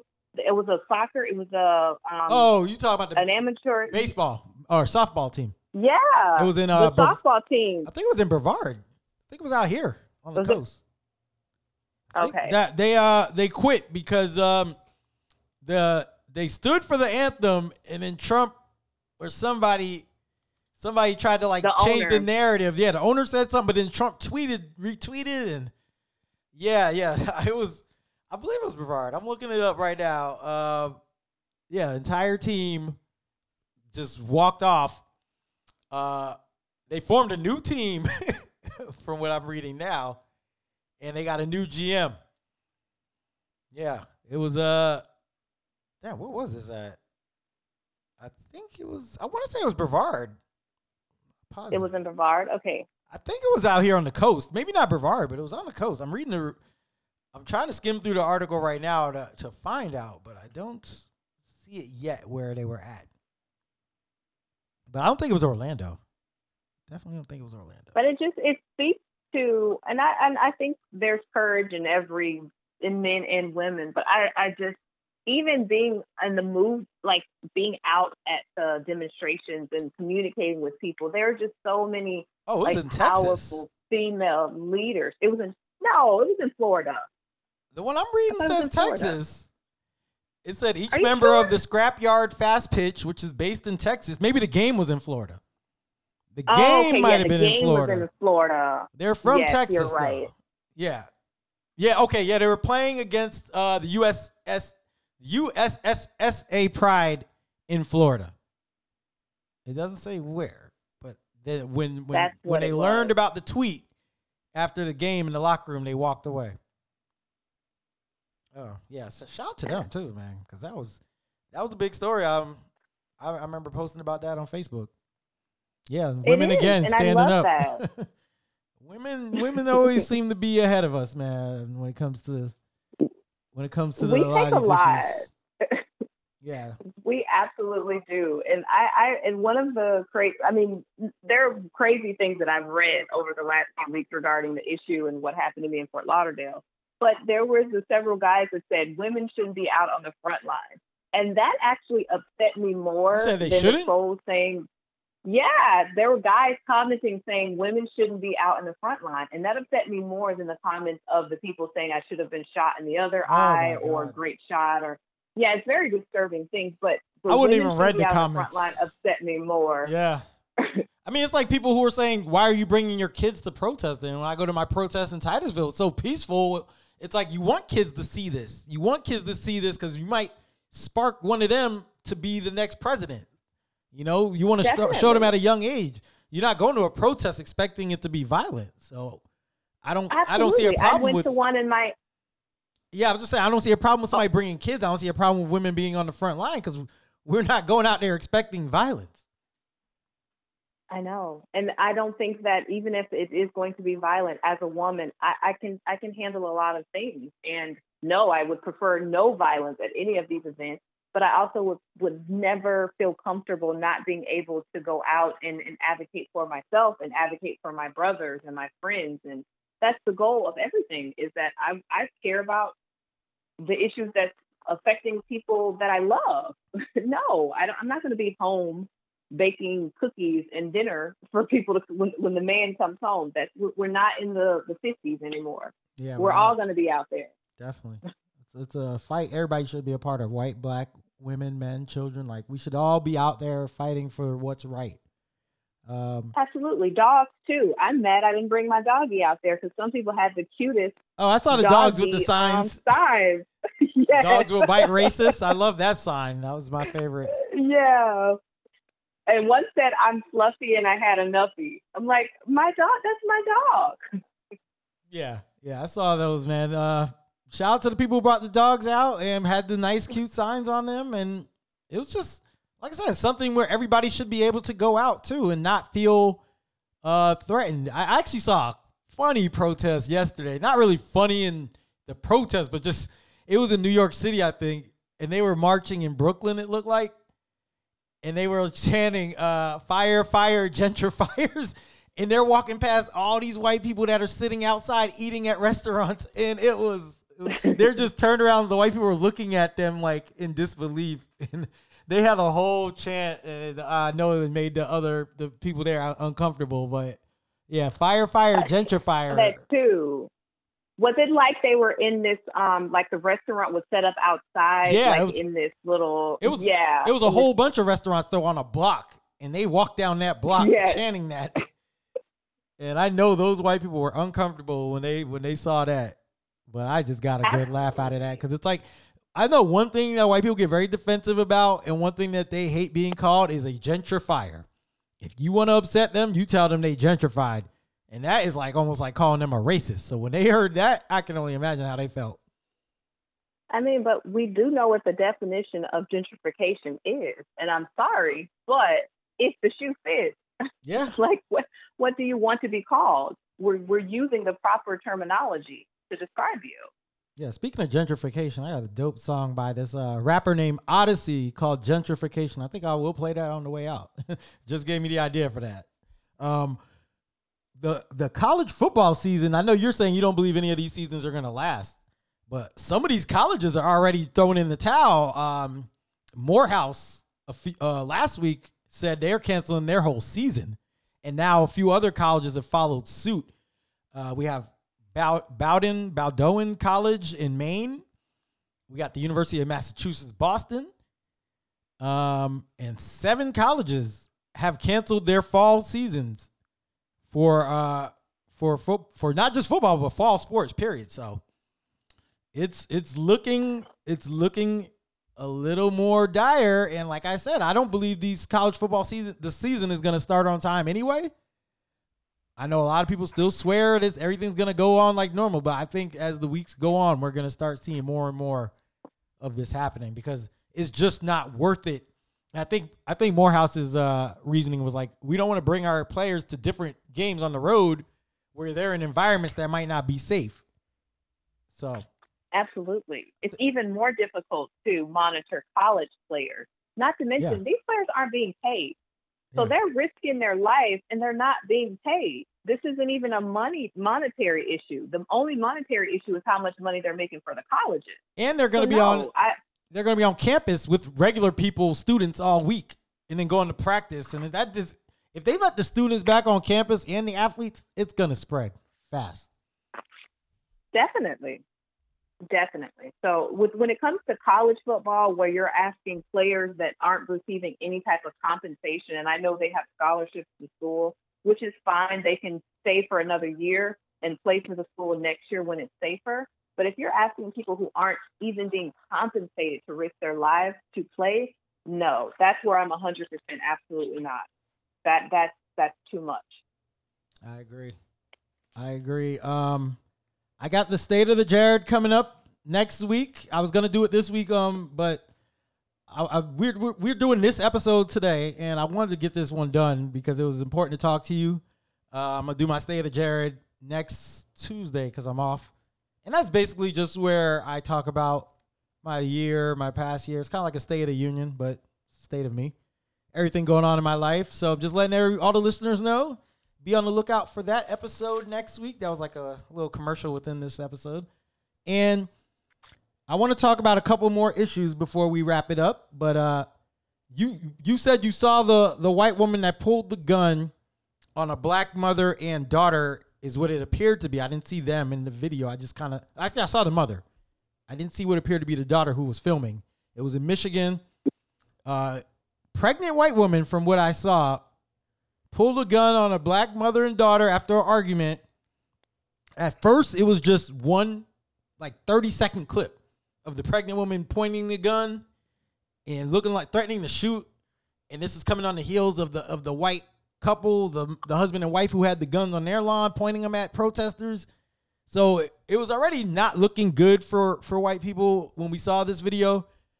Um, but then a longer video came out of the whole altercation. And I can't speak for you, but for me, I think it kind of changed a little bit of my opinion on it. And I didn't even post on this story yet because sometimes when these stories happen, I'll kind of wait to get more information because as we saw with the Bubba Wallace, you know, there was more information as each day went. It was like a roller coaster up and down, up and down. So with this one, all I saw was a clip of a lady pointing a gun, and I'm like, dang, that looks insane. But I kind of held off on posting. And then today I saw on one of my friends' pages the whole video. And I kind of could see where the pregnant lady was coming from. And it's not, you're not going to get a lot of times where I'm going to agree on white people in these type of situations. But on this one, I'm not I'm not mad at her for pulling out the gun in that situation. I don't know how you feel, but as a pregnant woman who looked like she could have got hit at some moment, I didn't think she was wrong for protecting herself. I know the gun, I think she pulled the gun out when she went to back up and then the black woman got behind the car and wouldn't, let him back up. But that looked to me like a video. It looked like an altercation that could have got physical quick. I agree, and I, I, I'm, I'm, I'm honestly the woman who had her daughter out there. I, I, you, it, you didn't have to be that aggressive, and that's the whole thing about a lot of these instances. They escalate to a point to where they don't even need to be to begin with. And if some cooler head prevailed and said, you know what, this isn't worth it, then it would it wouldn't even have to get to that point. And I, I do think that she was in her right to be able to say, I don't feel comfortable when I don't feel safe right now. Yeah. I do, and you're right. That's why it is important to see the full video sometimes. And I agree with you. I don't share a lot of stuff immediately. And even if I see a video, I quickly Google and search and find whatever I can find out about some about that particular video or post prior to me sharing it because you you have to see the whole story sometimes. And I think the mom who had the daughter out there, she could have diffused that situation and she could have dropped it and she just she told the husband of the of the white woman, "I'll beat your ass and I'll fight you." Like it, it was like wild. you you can't you can't go at people so hard and then when they react to you, then you you you want to film them because it fits the narrative of what's going on. And honestly, it makes me frustrated because I don't want to provide any of the the the counter protesters and counter arguments any type of ammo right now. We yeah. really, really have to stay on track and ensure that what we're doing directly uh, uh, directly contributes to w- the movement and doesn't hurt it. And that hurts the movement because yeah. people are going to use that as ammunition. Of course. And the husband and wife were arrested and charged with felony assault. Um, like I said, I don't agree with that. I don't agree with the charges. I don't agree with the arrest. Uh, we didn't see the whole altercation, but from what I've read, it started when the when the white woman bumped into uh, a 15 year old black girl, which was, I guess we're gonna say that was the daughter who was with the mother outside of a restaurant, and the mother uh, demanded an apology. They said the the woman became aggressive and started cursing her out. We don't see that on video. All we see is the mother being aggressive, which is another thing. Like when you see these videos, sometimes it's gonna make you look like the the the person who's wrong. And maybe she wasn't. Maybe she became aggressive after the lady became aggressive. But when you don't have the video out, we don't have that that proof. But her threatening violence on a pregnant woman, her talking about she's gonna beat up the husband. Uh, I don't even know if the woman's pregnant. I, I heard she was. So I'm gonna say she is, but she doesn't look super pregnant in the video. But I think, yeah, I thought they were wrong. I thought the black woman and her daughter were wrong. Um, didn't think they should have result should have gotten aggressive with it. Uh, I talked about this last week on the podcast that sometimes you got to walk away from situations. Sometimes you ha- you have to take the L. I know it's like our our ego won't let us, but you never know. You never know what somebody's capable of. Like I said, like if somebody's egging you on and talking like that to you, they probably got a gun on them, or they probably are not scared because they know they can do something to you. So that that white woman for her to to go to maybe start the the confrontation by yelling and cursing out the mother, she probably knew she had the strap on her, and then the mother was just thinking it was going to be physical, but the woman had other plans. But even um, with the mother, why do want to be physical in front of your 15 year old daughter? And if she would have hit I the pregnant woman, like you, that's just you're not winning that battle. Yeah, it's if she if she bumped into her, check her. You need to you apologize. What you're doing is wrong. Blah blah blah. If she doesn't want to say apo- uh, apologize, you can still check her. You can still move on from it. Now, if she hauled off and slapped her daughter, now that's another situation. Yeah. But I get hit with carts all the time in public. I get hit with carts. People walking up behind me, people bump me, and I address the situation and I move on from it because you really go look how much this escalated because someone accidentally bumped into your daughter. And I don't and who are we, we do we know did the dot was the daughter standing in the way because teenagers are on their phones all the time and you'll say excuse me and they don't move out of the way. So we don't even know not to say that teenagers not to say her daughter wasn't being truthful, but I know a lot of teenagers that that don't necessarily quickly abide and quickly move. That's one of my biggest things with my nephews is that you guys got to move quicker and you can't be on your phone. So there's a lot of other potential like issues with the story and it's just like you said, you don't have to escalate it that far. You do not have to bring it to that point and it could have been a completely different story, but now now the problem is beyond just the the the light that is going to shine on the the the black woman accusing the white woman of this, and then the video comes out and it's completely different. You got a, a gun pulled on your 15 year old daughter. You Yeah. have you And it's look like- situation to the point where a gun was pulled on your 15 year old daughter, and and it doesn't matter what's going on. Your first and foremost priority is always to protect your children, and you did not put your child in, a, in an environment that was safe for her. And that's the most important thing. And it looked like she was still coming after the lady when the lady had the gun on her. It's like, yo, what are you Exactly. doing? What are Exactly. you doing? You're gonna get your daughter. You're gonna get both of y'all killed. Like, Yeah. it's just not worth it, man. I thought they were, yeah. Or you're setting a standard for your child that even when someone pulls a gun out on you, you still argue with them. No. Yeah. No, no, no. Your child needs to think that if someone pulls a gun out on me, I need to move and retreat because I don't know if that person is unhinged and I don't know if they're going to use it. That's not it's just not setting a good standard for your child. You have to always worry about them and make sure that they're safe.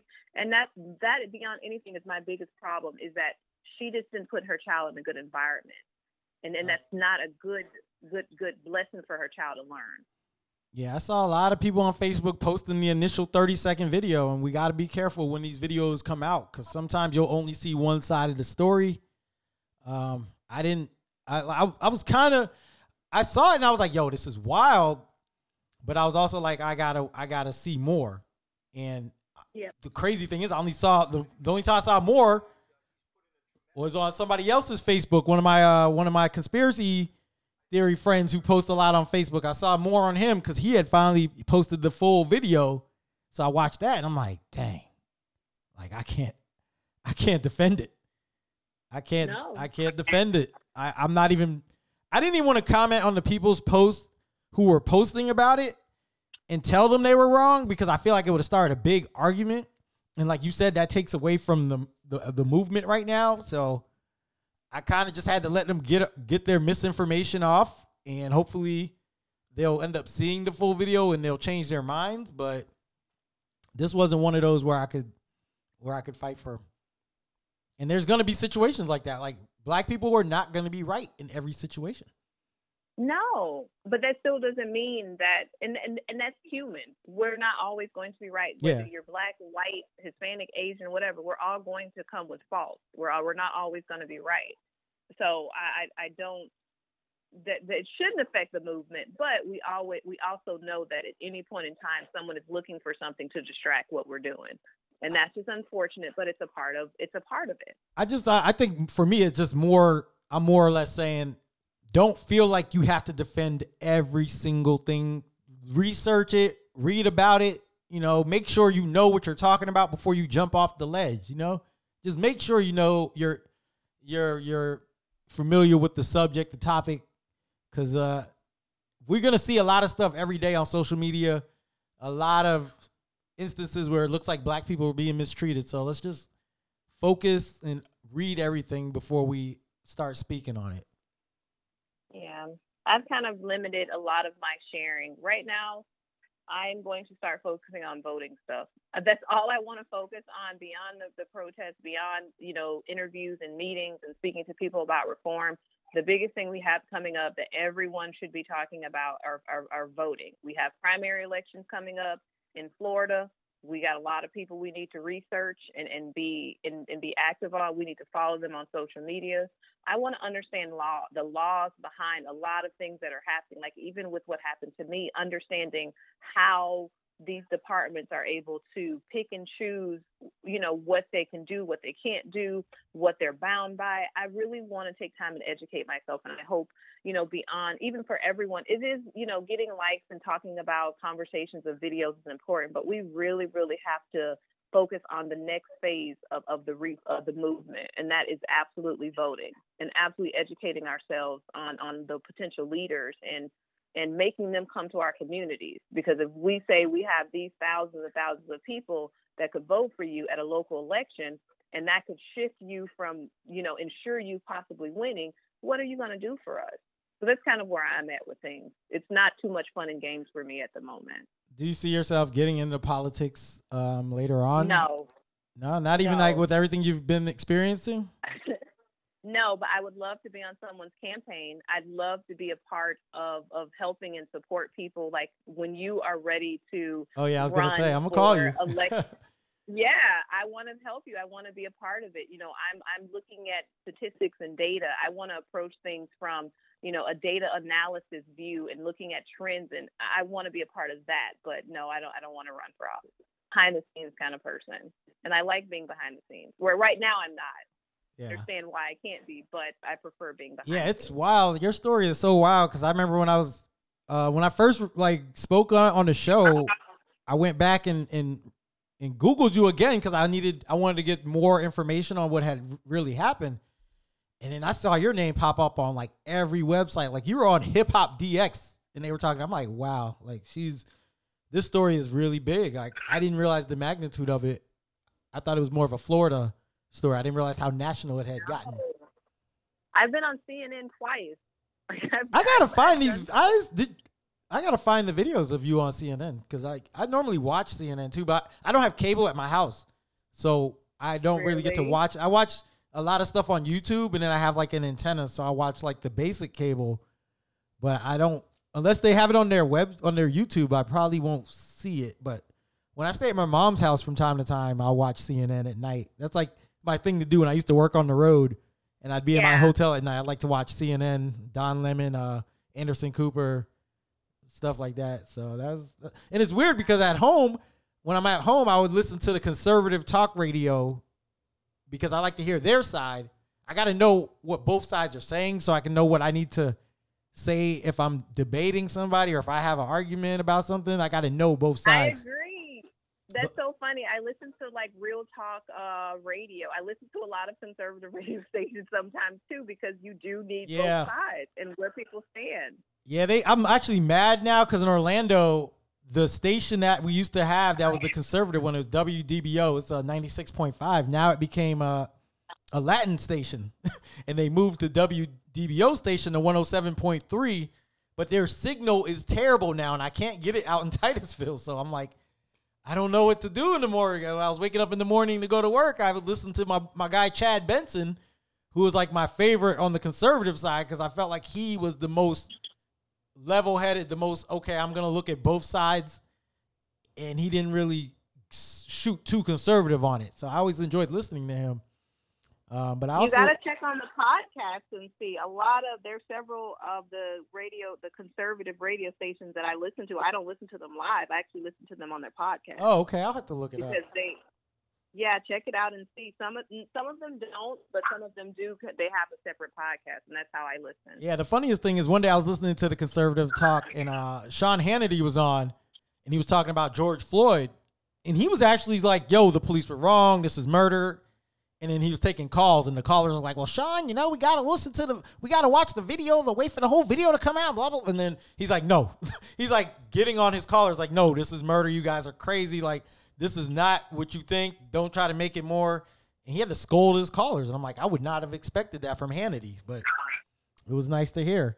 And I know I know you said that you're not really on the fun and games, but I do want to leave on one more topic because this is very juicy. This is very uh I guess the, the the tea as they would say. I I just found out about this. I think it was yesterday. I kept hearing August Alsina's name. And I'm like, why are they talking about August Alsina? I was hearing Jada Pinkett. I'm like, what's going on? Like, did somebody say something? And I was seeing memes. And then finally today I got the full story about August Alsina did an interview with Angela Yee and talked about how he had a previous relationship with uh, Jada Pinkett Smith, who is married to Will Smith. So of course, people are like, wait a minute. Now there's been rumors for years that they had an open relationship, but this kind of got put it out in the open. And I will say there were rumors for years about August Alsina and Jada having something going on, but nobody ever spoke on it. But August spoke on it now. So it's like this big story. Uh, Jada said she's gonna have to talk to herself on Red Table Talk soon. So I'm interested to see what she says. I know her reps have already said this is not true. I don't believe them.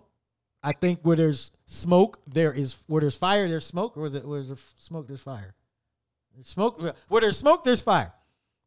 So I think there's something to this story.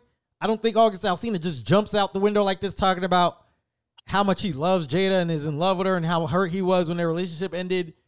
Now these rumors have been going on for years, so for him to finally be addressing it, I th- I believe him. I don't know how you feel about it, but I believe him. I believe him too. I believed it when I saw pictures of him with her family, and you would see how close they were. I believe in body language. Just even the photos, the the selfies, the it was always a it was it was always very weird for me. Even a- even as like this whole mentor type relationship, mentor type relationships, especially when you have a older person of a different gender, sometimes they do turn into romantic relationships. That does happen. That does happen sometimes, especially when you're spending so much time together and sharing such intimate and, and, and very um, passionate details about your life.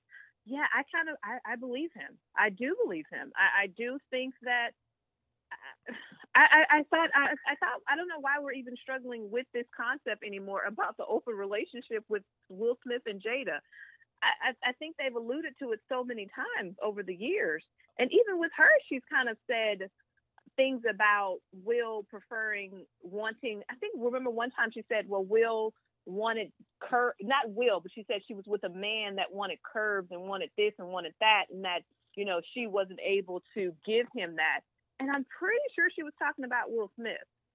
Hmm. So, yeah, there's a lot of background information on that. Like, I'm I'm pretty sure that they they I'm sorry they smashed. They were smashing a lot. Yeah. Now I wonder what was the like how he said Will Smith gave him the go. Th- The that is where like did Will Smith really really sit down and say, you know what? Yeah, you can absolutely just have my wife whenever you I want her. Normally in an open relationship, there's a lot of uh, discussion. There's a lot of honesty and openness. So maybe they had that type of relationship where August could come to Will and say, "Hey, uh, can I have your permission to to be with your wife in an intimate way?" And I mean, I think it's weird that you. I don't know. I just think it's weird when you have to talk about that type of stuff. Um, but I guess when it's so complicated like that, communication is the key. But That's true, and I think that that um, open relationships are very successful for many people. I know it kind of seems like it's we're talking about it as a new concept, but I think a lot of people have been in open relationships for a very, very long time. I don't think this is new. I think now the the idea of what is what it constitutes a healthy relationship is starting to shift and become a little bit more accepting. But I do think Will and Jada are an open relationship. What I don't think is what people keep saying about Will's sexuality. I don't think Will Ooh, Smith. I heard that I think- too. I heard the rumors. I think he loves.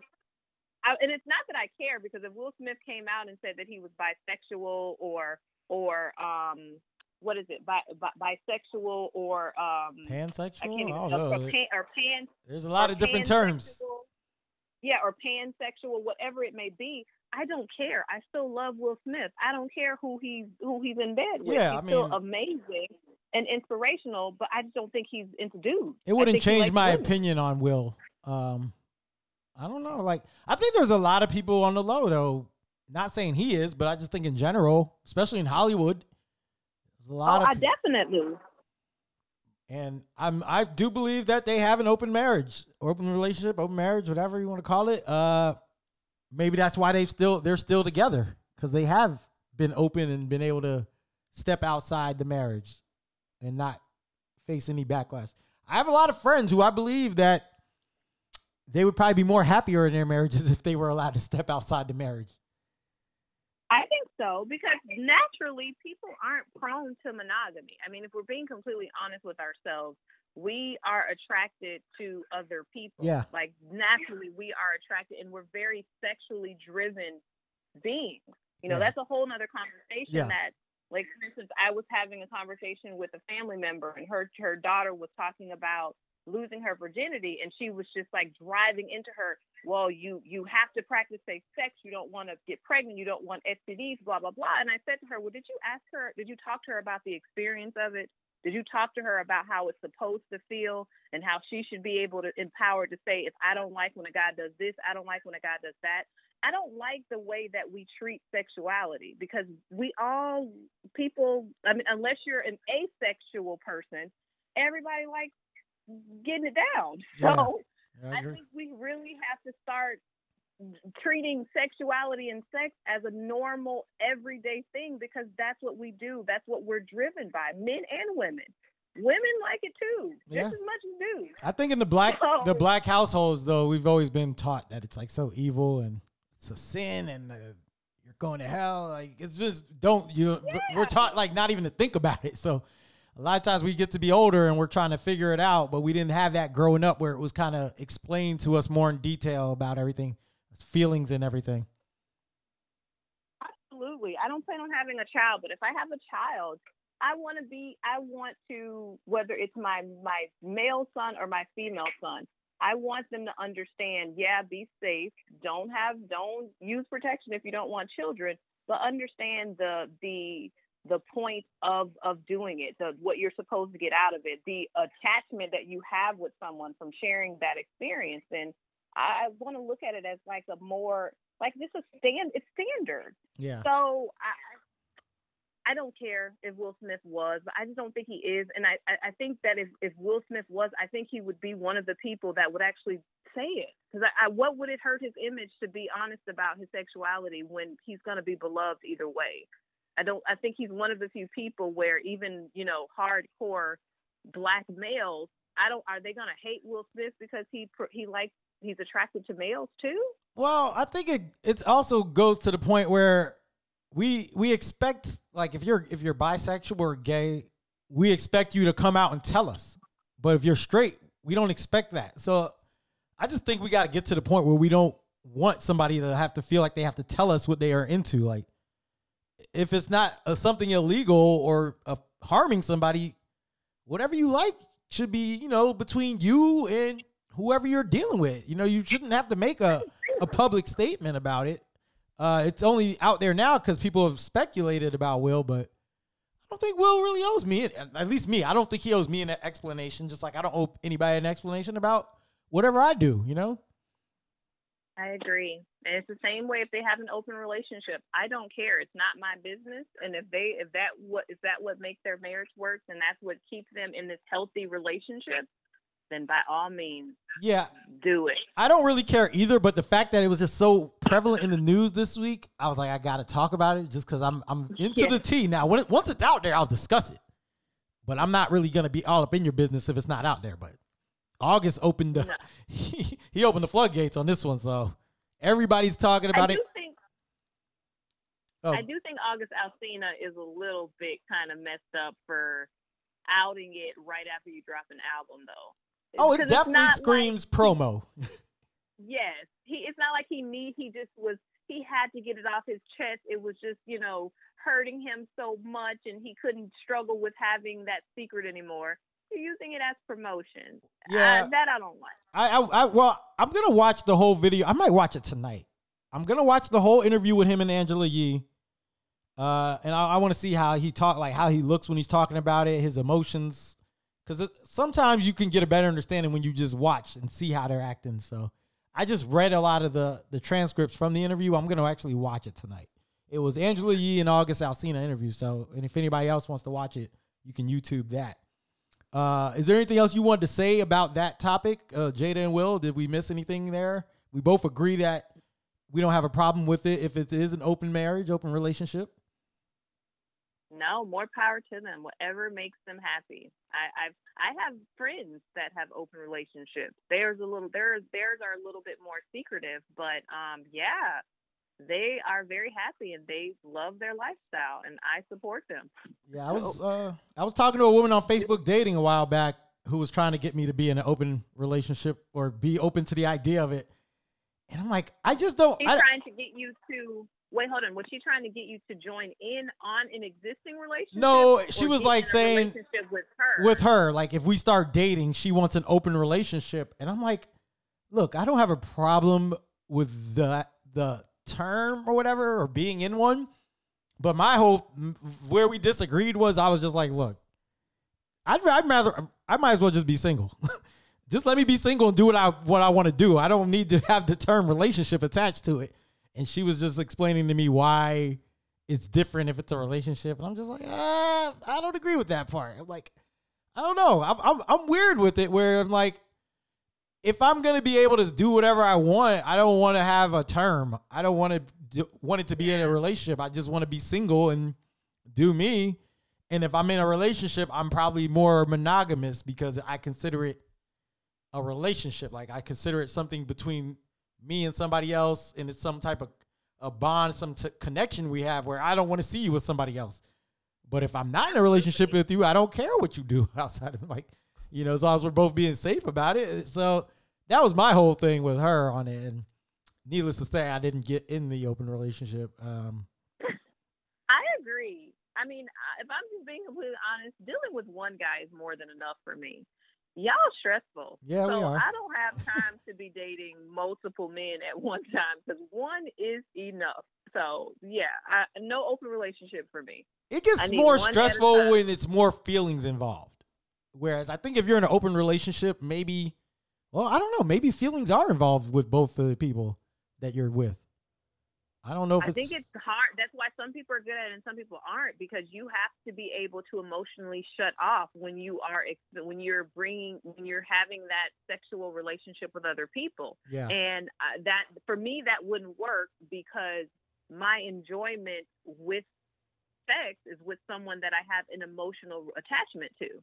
So yeah, I think I'm women. Not, I'm, I'm, think women are more emotional with it with than men. I had this talk with my friend Kayla. I don't know if you listened to that one, but she disagreed. But I still I still think it's more emotional with women. But I, I know Kayla. Kayla is more of a she doesn't need she's more of a like dude when it comes to like the way of thinking. Like she can she can be a player if she wants. She's not going to be emotionally attached to everybody. No, I I agree with her because I I said I enjoy it more. I don't want to say I didn't say I didn't enjoy it. Oh, Now, okay. I enjoy it more when I have an emotional. Oh, okay. Yeah. Well, then, yeah. No.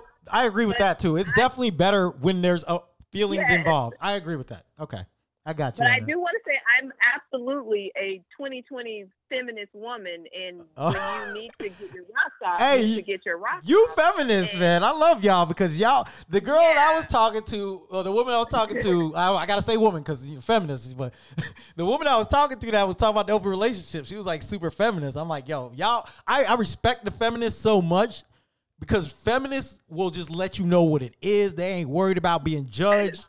They are like, if I like sex, I like sex. I don't care how you what you think about it. Whereas a more conservative woman is more worried about what others think instead of yo i don't care who knows like it's not your business but a feminist i just respect it because i feel like that's my way of thinking too i'm more i don't know what the man term of feminist is i don't think i'm a feminist with everything but when it comes to sex i'm definitely the male version of feminist Yeah, I mean that, and that's how we should all be. If it's something that you enjoy, if if sex is fun for you and exciting, do it. Yeah. Have fun with it. I mean, be safe yeah because there's a lot of weird stuff out there. But do it and enjoy it, and don't. You shouldn't care about what people have to say yeah because people are gonna have something to say about everything you do. exactly They're gonna have something to say about your hair, your shoes, your clothes, how you speak.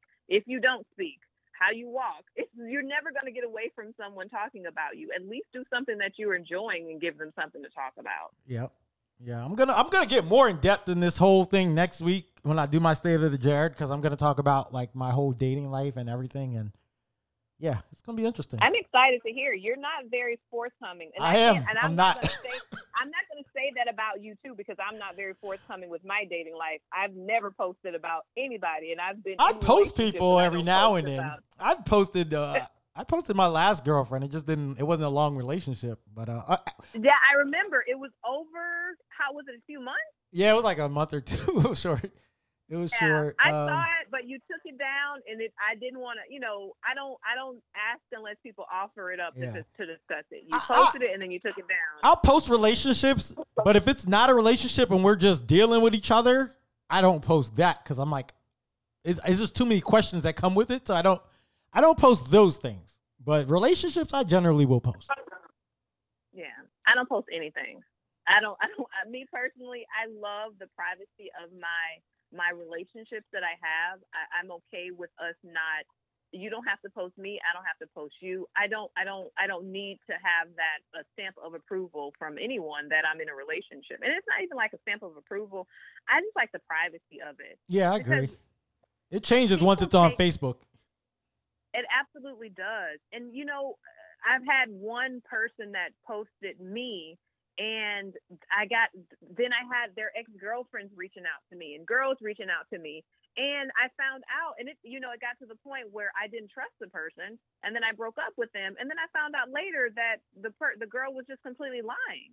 So Wow. those are the whole things is that you know you have some very vindictive exes that years later will still find a way to ruin your relationship. So just keep it keep it private. Just- I for just, me that works for me. nah, I stay low. I've been pretty low lately. Um, like you said, I'm not forthcoming. I'm gonna be more forthcoming next week. Uh, just because I don't know what it is, but whenever I'm on the microphone, I'm a little bit more honest. I'm I'm more willing to share because I feel like I'm talking to myself and I don't have an audience, even though people are listening, but I don't. They're not in front of me. When somebody's in front of me, I'm probably a little bit more like don't want to tell you too much. But when I'm home Yeah. in my room just talking, I'll tell you a lot more than I normally would. So really? Yeah, I'm, uh, I'm people, and I've told people to submit questions that they have. So if you have any questions you want to ask, you can text it to me. I'm gonna write down everybody's questions and I'm gonna read them out, and I will answer all the questions. Uh, no questions are I off limits. it.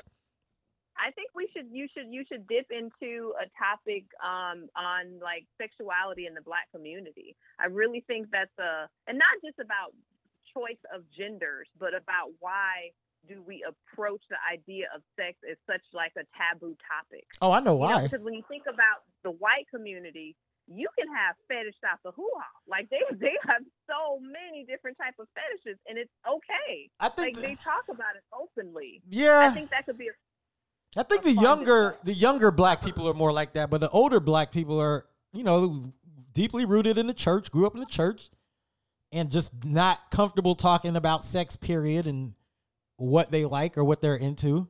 Sexuality is like taboo in the black community just because it's, it's tied to church so much, you know. Whereas, you know, I, wish watch. I watch church on TV. Like I've I've watched almost every week, and I enjoy the word, but I also don't agree with every single thing. And all the stuff when they talk about sex and how evil it is, I'm like, yeah. like most preachers, like even Martin Luther King, you know, these guys had women on the side. Like they they all like sex. So it's like, don't tell me not to do it when you're doing it. So Exactly. Exactly. And you know, I I I wish I would have known about the about more about it because like the first time I ever used dating apps, oh my gosh, some of the requests and the things that Oh. people were saying to me and I'm like I think that's a woman thing because? I don't get none of that. My dating apps be like so dry. I mean, like a couple cool people to hang out with, but most of them don't really even know how to like hold a conversation. But I heard dudes, all the women I talk to, my friends and stuff, they say the dudes just be sending them pics and saying all types of wild stuff. Crazy. Yeah, it doesn't happen for the guys, at least not for me. I don't get any of that. you have to keep urban dictionary as a woman you have to keep urban dictionary handy because you're gonna you're gonna be asked about some things and you have to quickly google because Wow. There's just some stuff i i, I know it, it speaks to uh guys and just um the level of freakiness that you come with Yeah. because i don't think yeah i don't think when even when all my male guy my male guy friends that are um my male guy friends, my male friends that are on dating apps, they don't have similar experiences as me.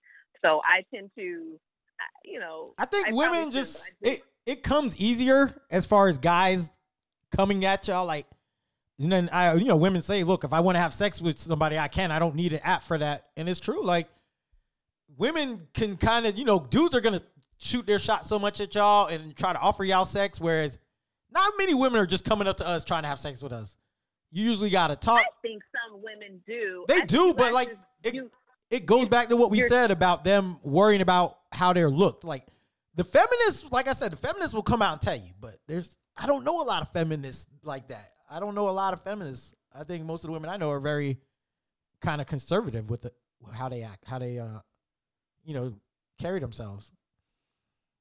oh, yeah. that's true. I agree. Yeah. I don't know. It's just they don't want to be judged, and it's like I I get it because there's so many guys out there who do judge you and who will say something if you sleep with uh more than one guy. They think you're only supposed to have sex with one person, and after that, they think you're like just this wild person when they, they could do the same thing. But I've never been that person who judges. Like I'm the guy who's like, yo, go see what's out there. Like I'll tell girls that I, or Yeah. women that I'm dealing with, like hey, don't just focus on me because if I'm not committing to you, you know, if I'm not going to be serious with you, don't feel like we're in a relationship. Go out there, date, do what you want. Like, I don't want to hold you back. And guys that think that oh if a girl has sex with me early then you know she's not necessarily dateable versus if someone makes me wait for you know wait a certain amount of time is i always laugh at that because just because she's not having sex with you doesn't mean that she's not having sex Well, with someone else I So- okay, so what are you I've talked about this on the What are you podcast before, and I know me personally. i know i heard it But the, I guess the point I try to make is I know I really like somebody when I'm not trying to have sex with them.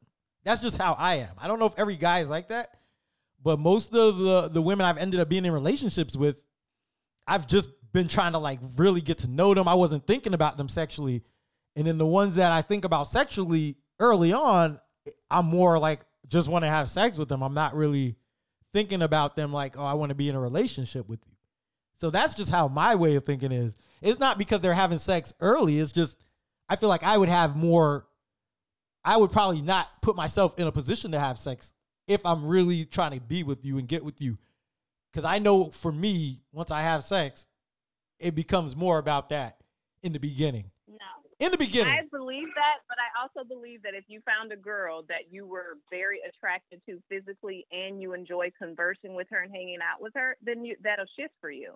I don't think you maybe you just haven't met a girl that that has both at the same time in the beginning.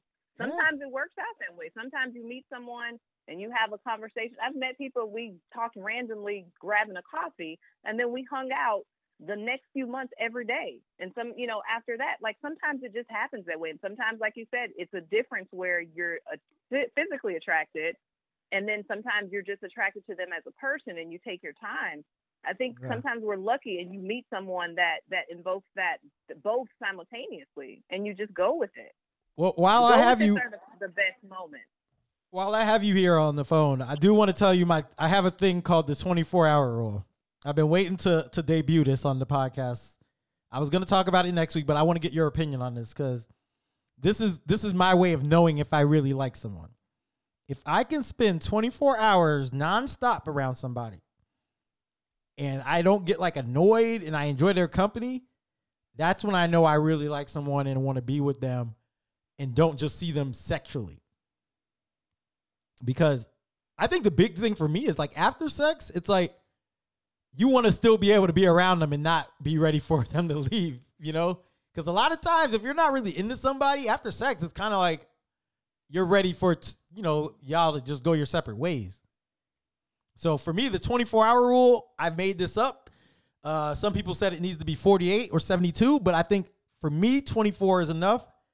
If I can hang out with somebody 24 hours straight, no matter if we have sex or not, we could just hang out, not sexually, but just being in each other's company 24 hours straight, waking up next to each other, uh, morning routines, night routines, uh, being around each other for the whole day. That's when I know I, I really want to be in a relationship with you. I think that's a good um, a good measurement because 24 hours that's a long time when you think about it because everyone has their routines. Like when you wake up in the morning what you eating for lunch what you do in dinner dinner and if you can sleep comfortably next to someone. Because even the sleeping part oh, if yeah. you can lay down next to someone and sleep as peacefully as you normally sleep when they're not there especially if you're a person that's single and that you you live by yourself. So being alone you have your own kind of routine i, I think the 24 hour rule is good because that's one thing for me. If I can sleep next to you and I can go to sleep and I can feel comfortable and I don't feel like, oh, I want this person to go home or I, I go sleep on the couch, then that's a that's a big thing for me. So I like the 24 hour rule. Yeah, sleeping next to somebody is very underrated. Like as far as how important it is to be with yeah. somebody, I didn't think about that, but sleeping next to somebody is that's a big deal. And I gotta know how high, how much, how how low or high your air is in the house, because I'm not a cold air person. So if it's too cold, what? I'm gonna struggle. When do you keep your AC on? We're on 78 right now, 77 right now. At night, what do you keep your AC on? Oh, I go to 79 at night. 78 during oh, the day. I'm a I'm a I'm a 68 kind of gal. What? 68? 68 is insane. And you know what? This is part of the reason why I think I'm gonna be single because I just have so many different things that I like a certain way, and it's like I don't know if I'm ready to share or give up certain things. But I'm gonna discuss all of this next week on the state of the Jared. I'm gonna talk about yeah. single life, why I think I'm better off single. Like I'm gonna get I'm gonna I'm gonna write it all down on how I want to talk about it, and I'm gonna put everybody's questions in there. But yeah, there's a lot to get into. But I definitely like the air at about 78. That's probably because I, I, grew up. single as, as long as you need to be single. I was just talking to someone about this the other day. If I don't meet someone until I'm 40 and we stay together until I'm 80, that's still 40 years is still good. So I, I don't. You don't have to rush into a relationship, especially if your goal is to spend a huge portion of your remaining life with someone. Yeah. You can be single for a long time until you meet someone that wants to sleep in a hot box at night because 78 is definitely a hot box. You can meet someone like that. To be uh, to be fair, my house has high ceilings, so 78 does not feel like 78 in other people's houses. Like the room I'm in now is hot because the ceilings are not high. My bedroom, the ceilings are super high. Like I'm talking about over 10 feet. So it does not feel like 78 in there. Miami is hot, Jared. I don't know who. I don't. I don't know. Maybe women just run hot, and I think we do. I like it on 68, but then I also like a lot of blankets. So See, I don't like all that. I sleep in boxers and like a cutoff t-shirt. Like I want to be warm when I'm sleeping. I don't be freezing. And I get sick. I get a cold all the time if it's too cold. Like I don't get like the flu. I've never really had I've never had the flu. I don't get the serious stuff, but I will get the cold a cold if it's too cold in the house. So for me, Oh, it- yeah, I, I just like it warm. I grew up in a house where my mom didn't put the air above 78 anyway, or lower than 78. So I was used to a hot house growing up, and I, it's just I'm comfortable with it.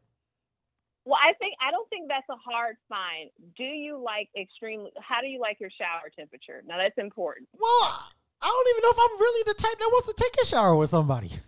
I'm good with the shower by myself. I, You ne- you don't take showers with someone like I mean it's not like every morning. I've taken a shower with someone before, like a few people. I've done it, but I don't enjoy it. I enjoy it more by myself. I tell you, I think I'm supposed to be single because I just enjoy everything by myself. I enjoy like I live in a house alone and I love it. It's just a very great feeling to wake up when I want, go to sleep when I want, cook when I want, eat.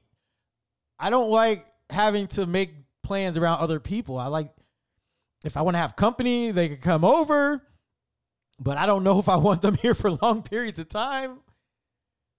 I don't know. Like my cousin told me one time, she was like, because she's been married, she's had she has kids, so she was like, you know what? At this point, I don't even want to be married no more. I don't want no kids, no more kids. All I want to do is just have be single and just have a friend that I deal with, you know, from time to time. I don't need a relationship. And I'm like, you know what? I'm the same way. I might need more than one friend, but I'm the same way. Yeah, I'm not you, I'm like the but feminist. that's a good way to be. I'm a single a feminist. be- Oh, Yeah. No, I think that's a great way to be because that means when you do find someone, it's not because you're searching and you're you're yearning for com, you know companionship. You're very comfortable with yourself and you're comfortable with your Yeah. life right now. So whoever you do decide to be with is strictly going to be on the fact of they brought something different to your life that you may have not had before, or they complemented your life in a way that you know you you couldn't resist the situation. You couldn't resist being with them. So it's, Exactly. that's actually a better way to be than the people that yearn to be in relationships all the time because you're looking at it for the right reasons. You're not looking at someone to fulfill something for you. You're looking at someone simply to to just add to the value that you already have in your life. You Yeah, and then, really like, great life. if I have sex with somebody, it's like I don't need to see you the next day. I can I can wait a few days or a week. Like, I don't need to be around you every single day. I'm the type that's gonna be okay for a while. So that's why I'm like, you know what? I don't need the pressure of being in a relationship and having to perform every day. Being single, I It's can a lot of work. yeah, I could just do me and go at my own pace. I don't, you know, there's no pressure when I'm when I'm in a relation or when I'm single. And I've been spoiled by that. I agree. I'm not a horrible texter, let alone seeing someone all the time. You are a bad there's texter. You are really bad at texting, and I don't know if your I'm relationships are similar when it comes to communication. I really am. It's just, you know, sometimes like there are times where I get home, especially at the end of the week, and I will put my phone somewhere and forget about it. Oh no, and, I, just, and it'll be like two days later, and I'm like, oh man, let me check my phone. I, that's just the kind of person I am because I really love my peace. I really love my my solitude. I agree. value I value it so much. I value being home and, and, and turning on music and then reading a book and then watching a TV and sewing and playing the guitar. Like I, I, I have a lot of things that I enjoy doing that I, I enjoy doing by myself. And not saying that I can't enjoy them with someone else, but I found that enjoying them by myself brings me so much more serenity than it has been trying to experience a lot of things with other people because people will stress you. I agree. So, you know, but yeah, I'm getting better at texting. yeah, And it's really because the last few weeks I realized I have to text back because a lot of times it's urgent issues that I need to respond to. So I'm working on texting. I'm working on being more active on social media, but it, it is a process. yeah. When I'm, I, a, I'm, a, I'm a work in progress. no, I get home from work and I don't want to talk to anybody either. I kind of want to relax and. I just worked eight hours. The last thing I want to do is have an hour phone call with somebody. That's why I do my podcast on my off days because it's like I don't have the energy to get on this microphone and talk after working all day. And when I was in a relationship, it was tough coming home from work and having to talk on the phone and you know give your time to somebody and it was it- Yeah. it, it, was draining you know it was it was one of those things where it took a toll on me mentally and i was like i need i need my my uh singleness back i need to be free and you know That's how you know. Because it's been seven years since I've had I've been in a relationship with someone where I was excited after a long day. Because I've always had jobs where I was working like crazy. And if it wasn't, I was volunteering for something or I had school or I was, you know, participating in some activity. So I've it's been seven years since I've uh, sorry, eight years now since I've been with someone where even if I was tired, I wanted to hear their voice or I wanted to see them. And I, I think that's how I base my idea of a relationship on is when I'm exhausted, when I'm frustrated, if I want to be alone versus wanting to be with you, and not saying that's always, but if the majority of the time I would prefer being alone than being with you when I'm frustrated, then I don't think that's a good relationship for me. I agree. I'm ta- I am chasing the feeling more than anything. Like just the way somebody makes me feel. That's what I'm looking for, as opposed to qualities. Like I need this quality, and then like I just I need to feel something. If I don't feel it, I can't move forward. I I need I need some type of feeling in a relationship, something that makes me excited and look look to look forward to the next day and looking forward to hear from somebody. You know, if you call, I'm looking at the phone and I'm not like, oh man, you know, you know that feeling you know. get. you know, I don't want to have Yes. that feeling when somebody calls me every day. And I'm, or, or like me, I'm not planning my trips out of the country and, and not even telling you about it because I've done that before. Oh wow, I'm dating someone and I'm like, yeah, oh, I'm going to so and so for two weeks. And they're like, what? You weren't even going to tell me. And it's just, you feel like you need a break from them, or you. Oh, well, that some people need a break though from not even- others. but it's not even getting away from them. It's just me knowing I will get up and go to another country by myself in a minute and have a wonderful time. And it's just that's what I'm always accustomed to. So if I'm not even thinking about inviting you, and it's not that I need to get away from you, it's just it's not even in my mind to say, hey, we should do this together. So that's how I know like this is probably not a relationship for me because I should want to include you on these things Yep. even if I'm even when I do get in a relationship, I'm still going to take trips by myself. That's still something that's important to me. That's my time to to to to, to like recharge, to just take a break. But I should also want to say where we where do we want to go together? What places do we want to see together? So The trips by yourself, important. Those are the best trips. Like even like I go to the movies by myself and it's just so peaceful. That's why I'm so comfortable with being alone because I worked on the road for 8 years where every night I was in a hotel by myself. So for me, I'm just super comfortable by myself. I consider myself like an introvert slash uh extrovert or is it I think that's how You're you a social in, you're a social introvert. I'm a social introvert where I Okay. like being by myself. Yeah, I do the same thing. I will pick up and grab my doggy and like, oh, you know what? Let's drive down to the Keys for a couple days.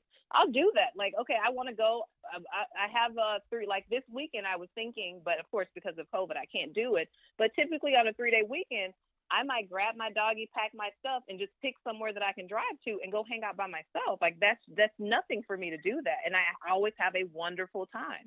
Like you have, you can have an amazing time, especially if you're okay with talking to strangers. Oh, or, or, yep, that's me. You know, going places by yourself, you can have a wonderful time. Yeah, I flew to Portland by myself, um, and met like some random people, strangers and stuff, and just became cool with people. I've worked in cities. I want to go to Portland so bad. I've heard. Ah. I mean, I between your love of Portland and just like some of the breweries and food places Um, and some of, I want to go to Portland so bad. July, they have a beer fest in July, and that's actually when I went the last time. It's so dope. Oh man, uh, Portland, yeah, in the s- summertime, uh, like I would tell anybody who goes, go in the summer because it's sunny. If you go in the fall or the spring, it just rains every day, like a, a misty, drizzly rain.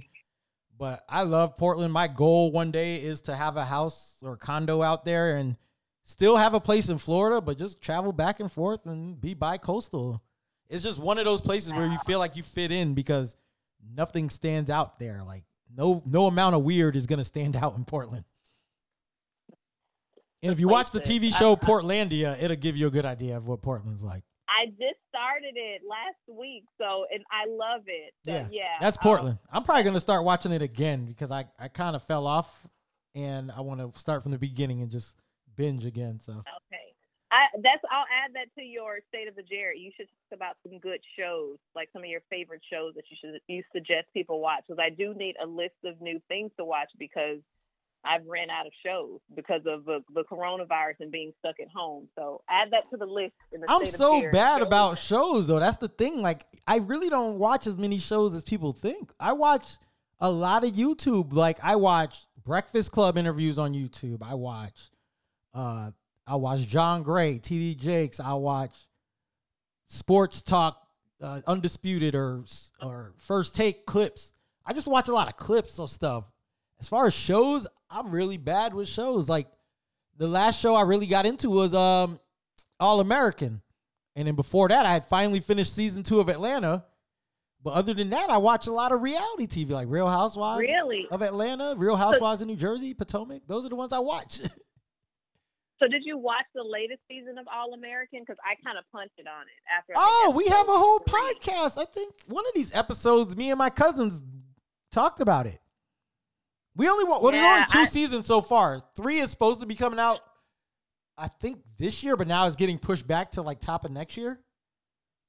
Really? So is it worth it for me to go back? Because I punted because some of the scenarios. The and scenarios are wild, but I loved it. I don't know. I love that stuff. My cousins don't. So a couple of my cousins said they didn't like the show. I thought it was the best show on TV. that just shows you my The taste best. of TV.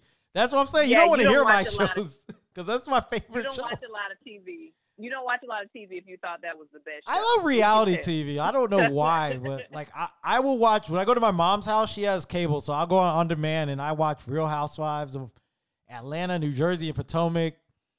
And then other than that, I'm probably watching CNN. Like I don't watch a lot of shows. When everybody's talking about all these shows on Facebook, I don't know what they're talking about. Like you definitely don't want to hear from me about shows I watch because I don't watch pretty. I don't really watch a lot of shows. I'm more into like content, like original content is YouTube. I subscribe to a lot of YouTube channels. Uh, Wendy Williams when she was on, that was something I watched like every night. Um, I don't. We're so opposite because I don't watch a lot of reality shows. I love don't gossip. watch I don't know why. YouTube. I love the gossip. I like I like um I- the lately I've been watching a lot of shows based in um like historical shows and then I watch a lot of the the dry comic co- co- comedic shows. Those are my favorite. I was that watching- dry sense of humor. What's the dry one they just had on Netflix with the black dude and his family? I watched a few episodes of that, but I haven't kept oh, up with Black it. Black AF. Yeah, I haven't kept up with it, but I, I did enjoy it. I like their style of comedy, but I just haven't, you know, it, it's it's it's in a long list of stuff I watch. So you're at the bottom right now. You got to work your way to the top. That's true. That is true. I'm I'm gonna check out another episode of All American. I tr- I trust your judgment. No, you enough, might not like I- the storyline. I thought it was amazing, but you might not like the. It might I be too far out there. it was just like one of the episodes and it was the the the, the plot it was just too much for me and the acting I thought And the acting was great. You didn't think the acting was good? No it's terrible Oh, see. I'm falling for all of this because I thought it was amazing. so bad but you know i'm a person that watches like like i like a lot of hbo and showtime shows Oh, the- like uh, the Issa, the Issa Rae one. yeah well Issa Rae the acting's bad too on there sometimes Oh. but it's still i i still think it's a great show though I've heard I of it. I have not watched it yet because I don't have HBO, but I, I do want to get into watch Insecure. I will give you my Amazon Prime login. Oh, it's on watch it. I have Prime? HBO subscription. Yeah, you but you have to subscribe to HBO. So I have the HBO. I like, have a- monthly subscription. I have one of my friends' Prime's pa- accounts right now. I got to see if she has HBO on there. How do you get to it from Prime? Because If I not, I think you should watch it. I, you let me know. I will give you my password Well- and you can watch it. Just because I think that it's a good, it's a, it's a show that you that covers like good topics. I, I do think it touches on some things, especially because I like Issa because the first one of her first um, introductions to the world was she did a, a um, like a YouTube video, like a video. Yeah, I heard about her the- doing that. the misadventures of an awkward black girl, something like Yep. that. And now, and I watched it, and I love that because like I'm an awkward black girl. Like I, I love everything about her, and the the show is is it's good. And I think like especially this last season, it touched on several different things and re- relationships and friendships and letting go. and moving on. And I, I actually think you'd like it. I probably would. I keep hearing about it. Um, I'm gonna check to see if the girls' uh Amazon Prime that I use right now, if her password. I'm gonna see if I can get it on there because I do watch. Sometimes she'll buy the episodes of Real Housewives and I can watch them, but Oh my god! I'll let I- you know if- you love Real Housewives. oh, I love it. I I've been watching that show for like ten years now. I'm like really invested. I used to love it. I, I did, especially New the Housewives of New Jersey, and then I love um, Jersey. Atlanta. But I punted on it like a couple years ago. I, I have, I have right now. I'm. I used to be very faithful to shows, even when they, even when they disappointed me. But now I will, I will punt really quick. There's several shows that people highly recommended, and towards like the latter seasons, it started to get bad, and I just, I just dropped it, and I googled what the ending was You know, because it wasn't worth it. I'm just fascinated by other people's lives. Like I'm not gonna I don't really judge your life like I said with the Will and Jada. I don't care what they do, but I'm just I want to if you're to let show me what, what you how you live, I'm to peek in and watch cuz I'm just fascinated by how other people's lives are and I don't know. I think I I learn a little bit from watching how people live their lives and doing things and I'm just really really like anybody who has a reality show, I'll probably watch cuz I'm just interested in it.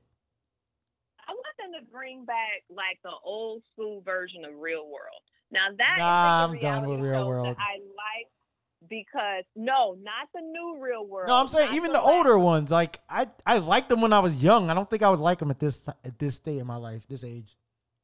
I would love it if it's like a real, real world. Like it's literally people of all ages going through life right now. Everything that normal people are dealing with right now, if it focused on that, not if it was a bunch of 22 year olds, but if it's truly real world and people going through everyday life and struggling and, and coping with this and coping with that, like how all the issues we were just discussing, Yeah, I would love that. that I would would be love good. a show that's really about real people, not like this certain age graphic. I mean, tw- it can be 20 to 45 years old. I don't care. If it's just a group of real people going through their daily lives, I would absolutely watch that.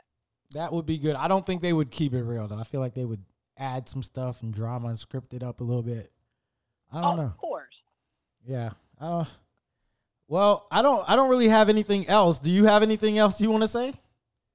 No, that's all. Just thank you for having me. This was uh this was fun. Um I really like I said I I listen on a regular basis to the podcast, but it's always wonderful to be able to be a part of it.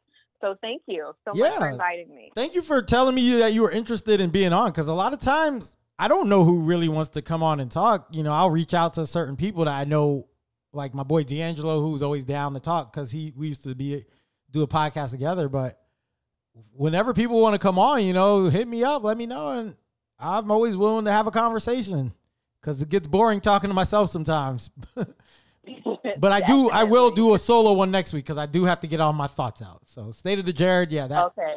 that one will be solo, but uh, after that, if anybody wants to come on, hit me up. Uh, Toy. I I'd like to thank you for coming on. One more applause. And you know what I was wondering before I let you go? When did you rebrand yourself? Because I feel like you were Toy for the longest, and now you're Latoya, and I'm like, I'm still used to calling you Toy, but I feel like I'm, I'm trying to be professional and call you Latoya. But when did the rebranding happen from Toy to Latoya? No rebranding. You can call me Toy. But your Toya Facebook changed. The Facebook name changed. Oh, to Latoya. I think I changed it right around me being at Comcast because I would post a lot about uh, my community endeavors and and you know I, I was doing so many community events and I had like and even now I still have uh, elected officials and business owners and I still have people on my profile. So I did shift it from Toy Rattler to Latoya just because I wanted people to easily be able to find me because then if they found me, then they found about the stuff that we were doing in the community. Okay. Because when you was- did that, I was yeah, like, oh, is this a rebrand? No, not a rebrand. It's just you know this, Yeah. these are what this is what's going on. It makes it easier to find me, and especially now, I I, I don't mind people finding Latoya Ratliff on on the internet. So. Okay, that's good But I. I I don't prefer in regular life. I, I like Toya or LT, but most of the time now I'm being called Latoya, and it's okay. Yeah, it's so weird for me to call you that because I've never really called you that before. I was always like toy. no, it is weird. It's weird for me too. So Yeah, even when I was like talking about your story on here, I was like Latoya, and I'm like not used to it. But you know, I'm glad it's not a rebrand. You know, because not everybody needs a rebrand. We did an Andrew Gillum rebrand. I don't know if you heard that episode. Me and my cousin. yeah, I heard about that episode, and I'm just waiting for him to to to, to reemerge. I Yeah. just, I want to see what I I'm interested to see what he's going to do. If he's going to go with the route that I would hope he would do and be honest with himself, or is he is he going to continue in the other route? So I don't know. I'm I'm interested in seeing what he does with that. Me too. And I, I hope everything's good with his with his family. Um, my cousin speculated that he thinks that they are have some type of open relationship and that the wife was aware of what he was into. So I don't know. I, I, I mean, that is possible. A lot of that's possible. And I, think that's why, as with the younger generation, with millennials and the generation under us, I think you're going to see start to see more public officials that don't fit that standard of you have to have a wife or you have to have a husband and children and you go to church and you you know you volunteer uh, at the the food pantry i think we're going to start to see a shift in the type of person that qualifies to be able to be a public official because just because someone may have an alternative lifestyle does not mean that they're not you know that they're not capable of of, of leading a community so I, I think we'll start to see that Yep, we will. Well, everybody keep keep on the lookout for Andrew Gillum and what ends up happening there. And like I said, I would like to thank you for coming on, Toy. Uh, we will talk soon. And let me know whenever you want to come back on and talk because this was a great conversation. Uh, one of my longest episodes so far. Might be the longest. I'll check the time when we finish. But uh, thank you for everything. Thank you for all the insight you provided. And I hope that you're you start to feel better too. Um, you're always in my prayers and I'm praying that your vision gets better. In, you said the right eye, right? yeah it's my right eye I'm praying for the vision in your right eye to uh, improve. But thank, you for coming you. on the show, and uh, look forward to talking to you again. No problem All right, I'll talk to you later. Bye. That was Latoya Ratliff, my friend. Just keeping it real with Jared Lawrence. Uh, let me give her another.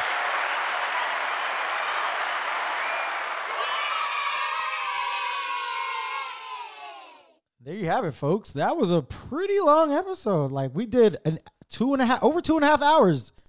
Um, I didn't know how long we were gonna talk because I don't know how long I can normally sit here. I've sat here the whole time. I haven't gone to the bathroom yet.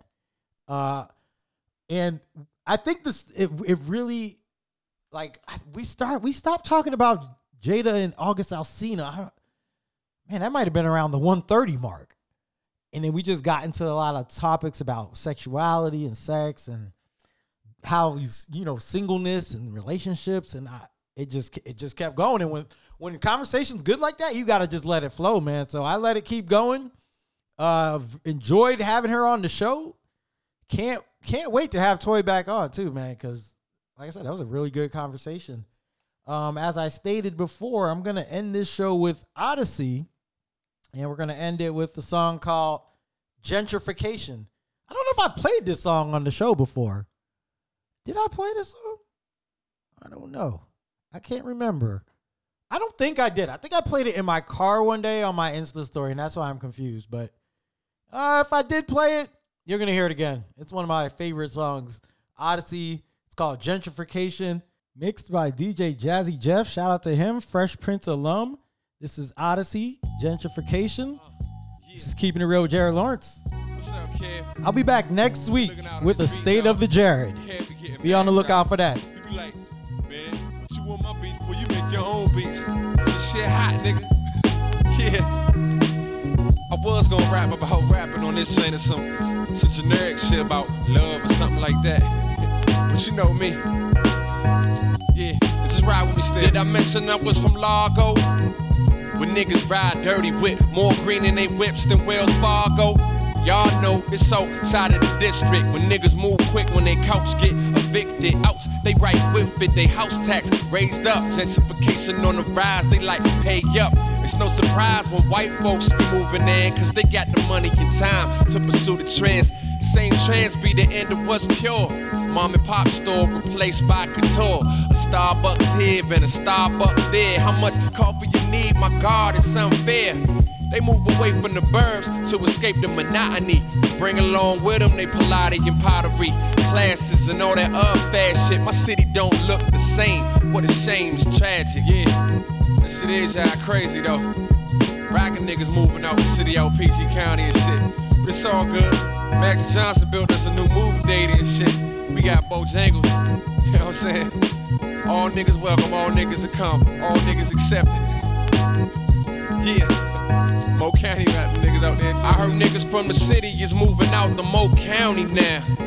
Section 8 relocating them to Germantown. Aspen Hill 2, Rockville, Wheaton, Tom and Jane moving, and Leroy leaving. This something to see when the authenticity of a city is replaced by college kids and hospitality Urban decay, making way for IKEAs. Luxury lofts, replacing what I see is a history lost. My mother used to eat at Ben's Chili Bowl when she was younger and loving on a date. And now I'm grown up and I grab a plate at the same place she used to congregate. And to me, that's sacred. I can't fake shit. I don't need that because of inflation. The whites came in. I used to get a chili dog with fries for five, and now I pay ten. They gotta pay rent, so now they raise the price. The U Street takeover, it's the greatest heist. A major makeover, and my people ain't included. We getting booted out the city like there's nothing to it. Uh, shit, wow, man. Heard the same shit going on up in uh up in Harlem going on over there in, uh, over there in Chicago too, man. Shit crazy. And you know when Hurricane Katrina came through New Orleans, they was glad. Wash all the niggas out. Then they gonna help them, help them get their shit back together. Hell nah, man. This shit about to be ritzy down there. Did. Same shit going on down in Atlanta too, up in Philly. All the major cities, y'all. Yeah. Just rock with me.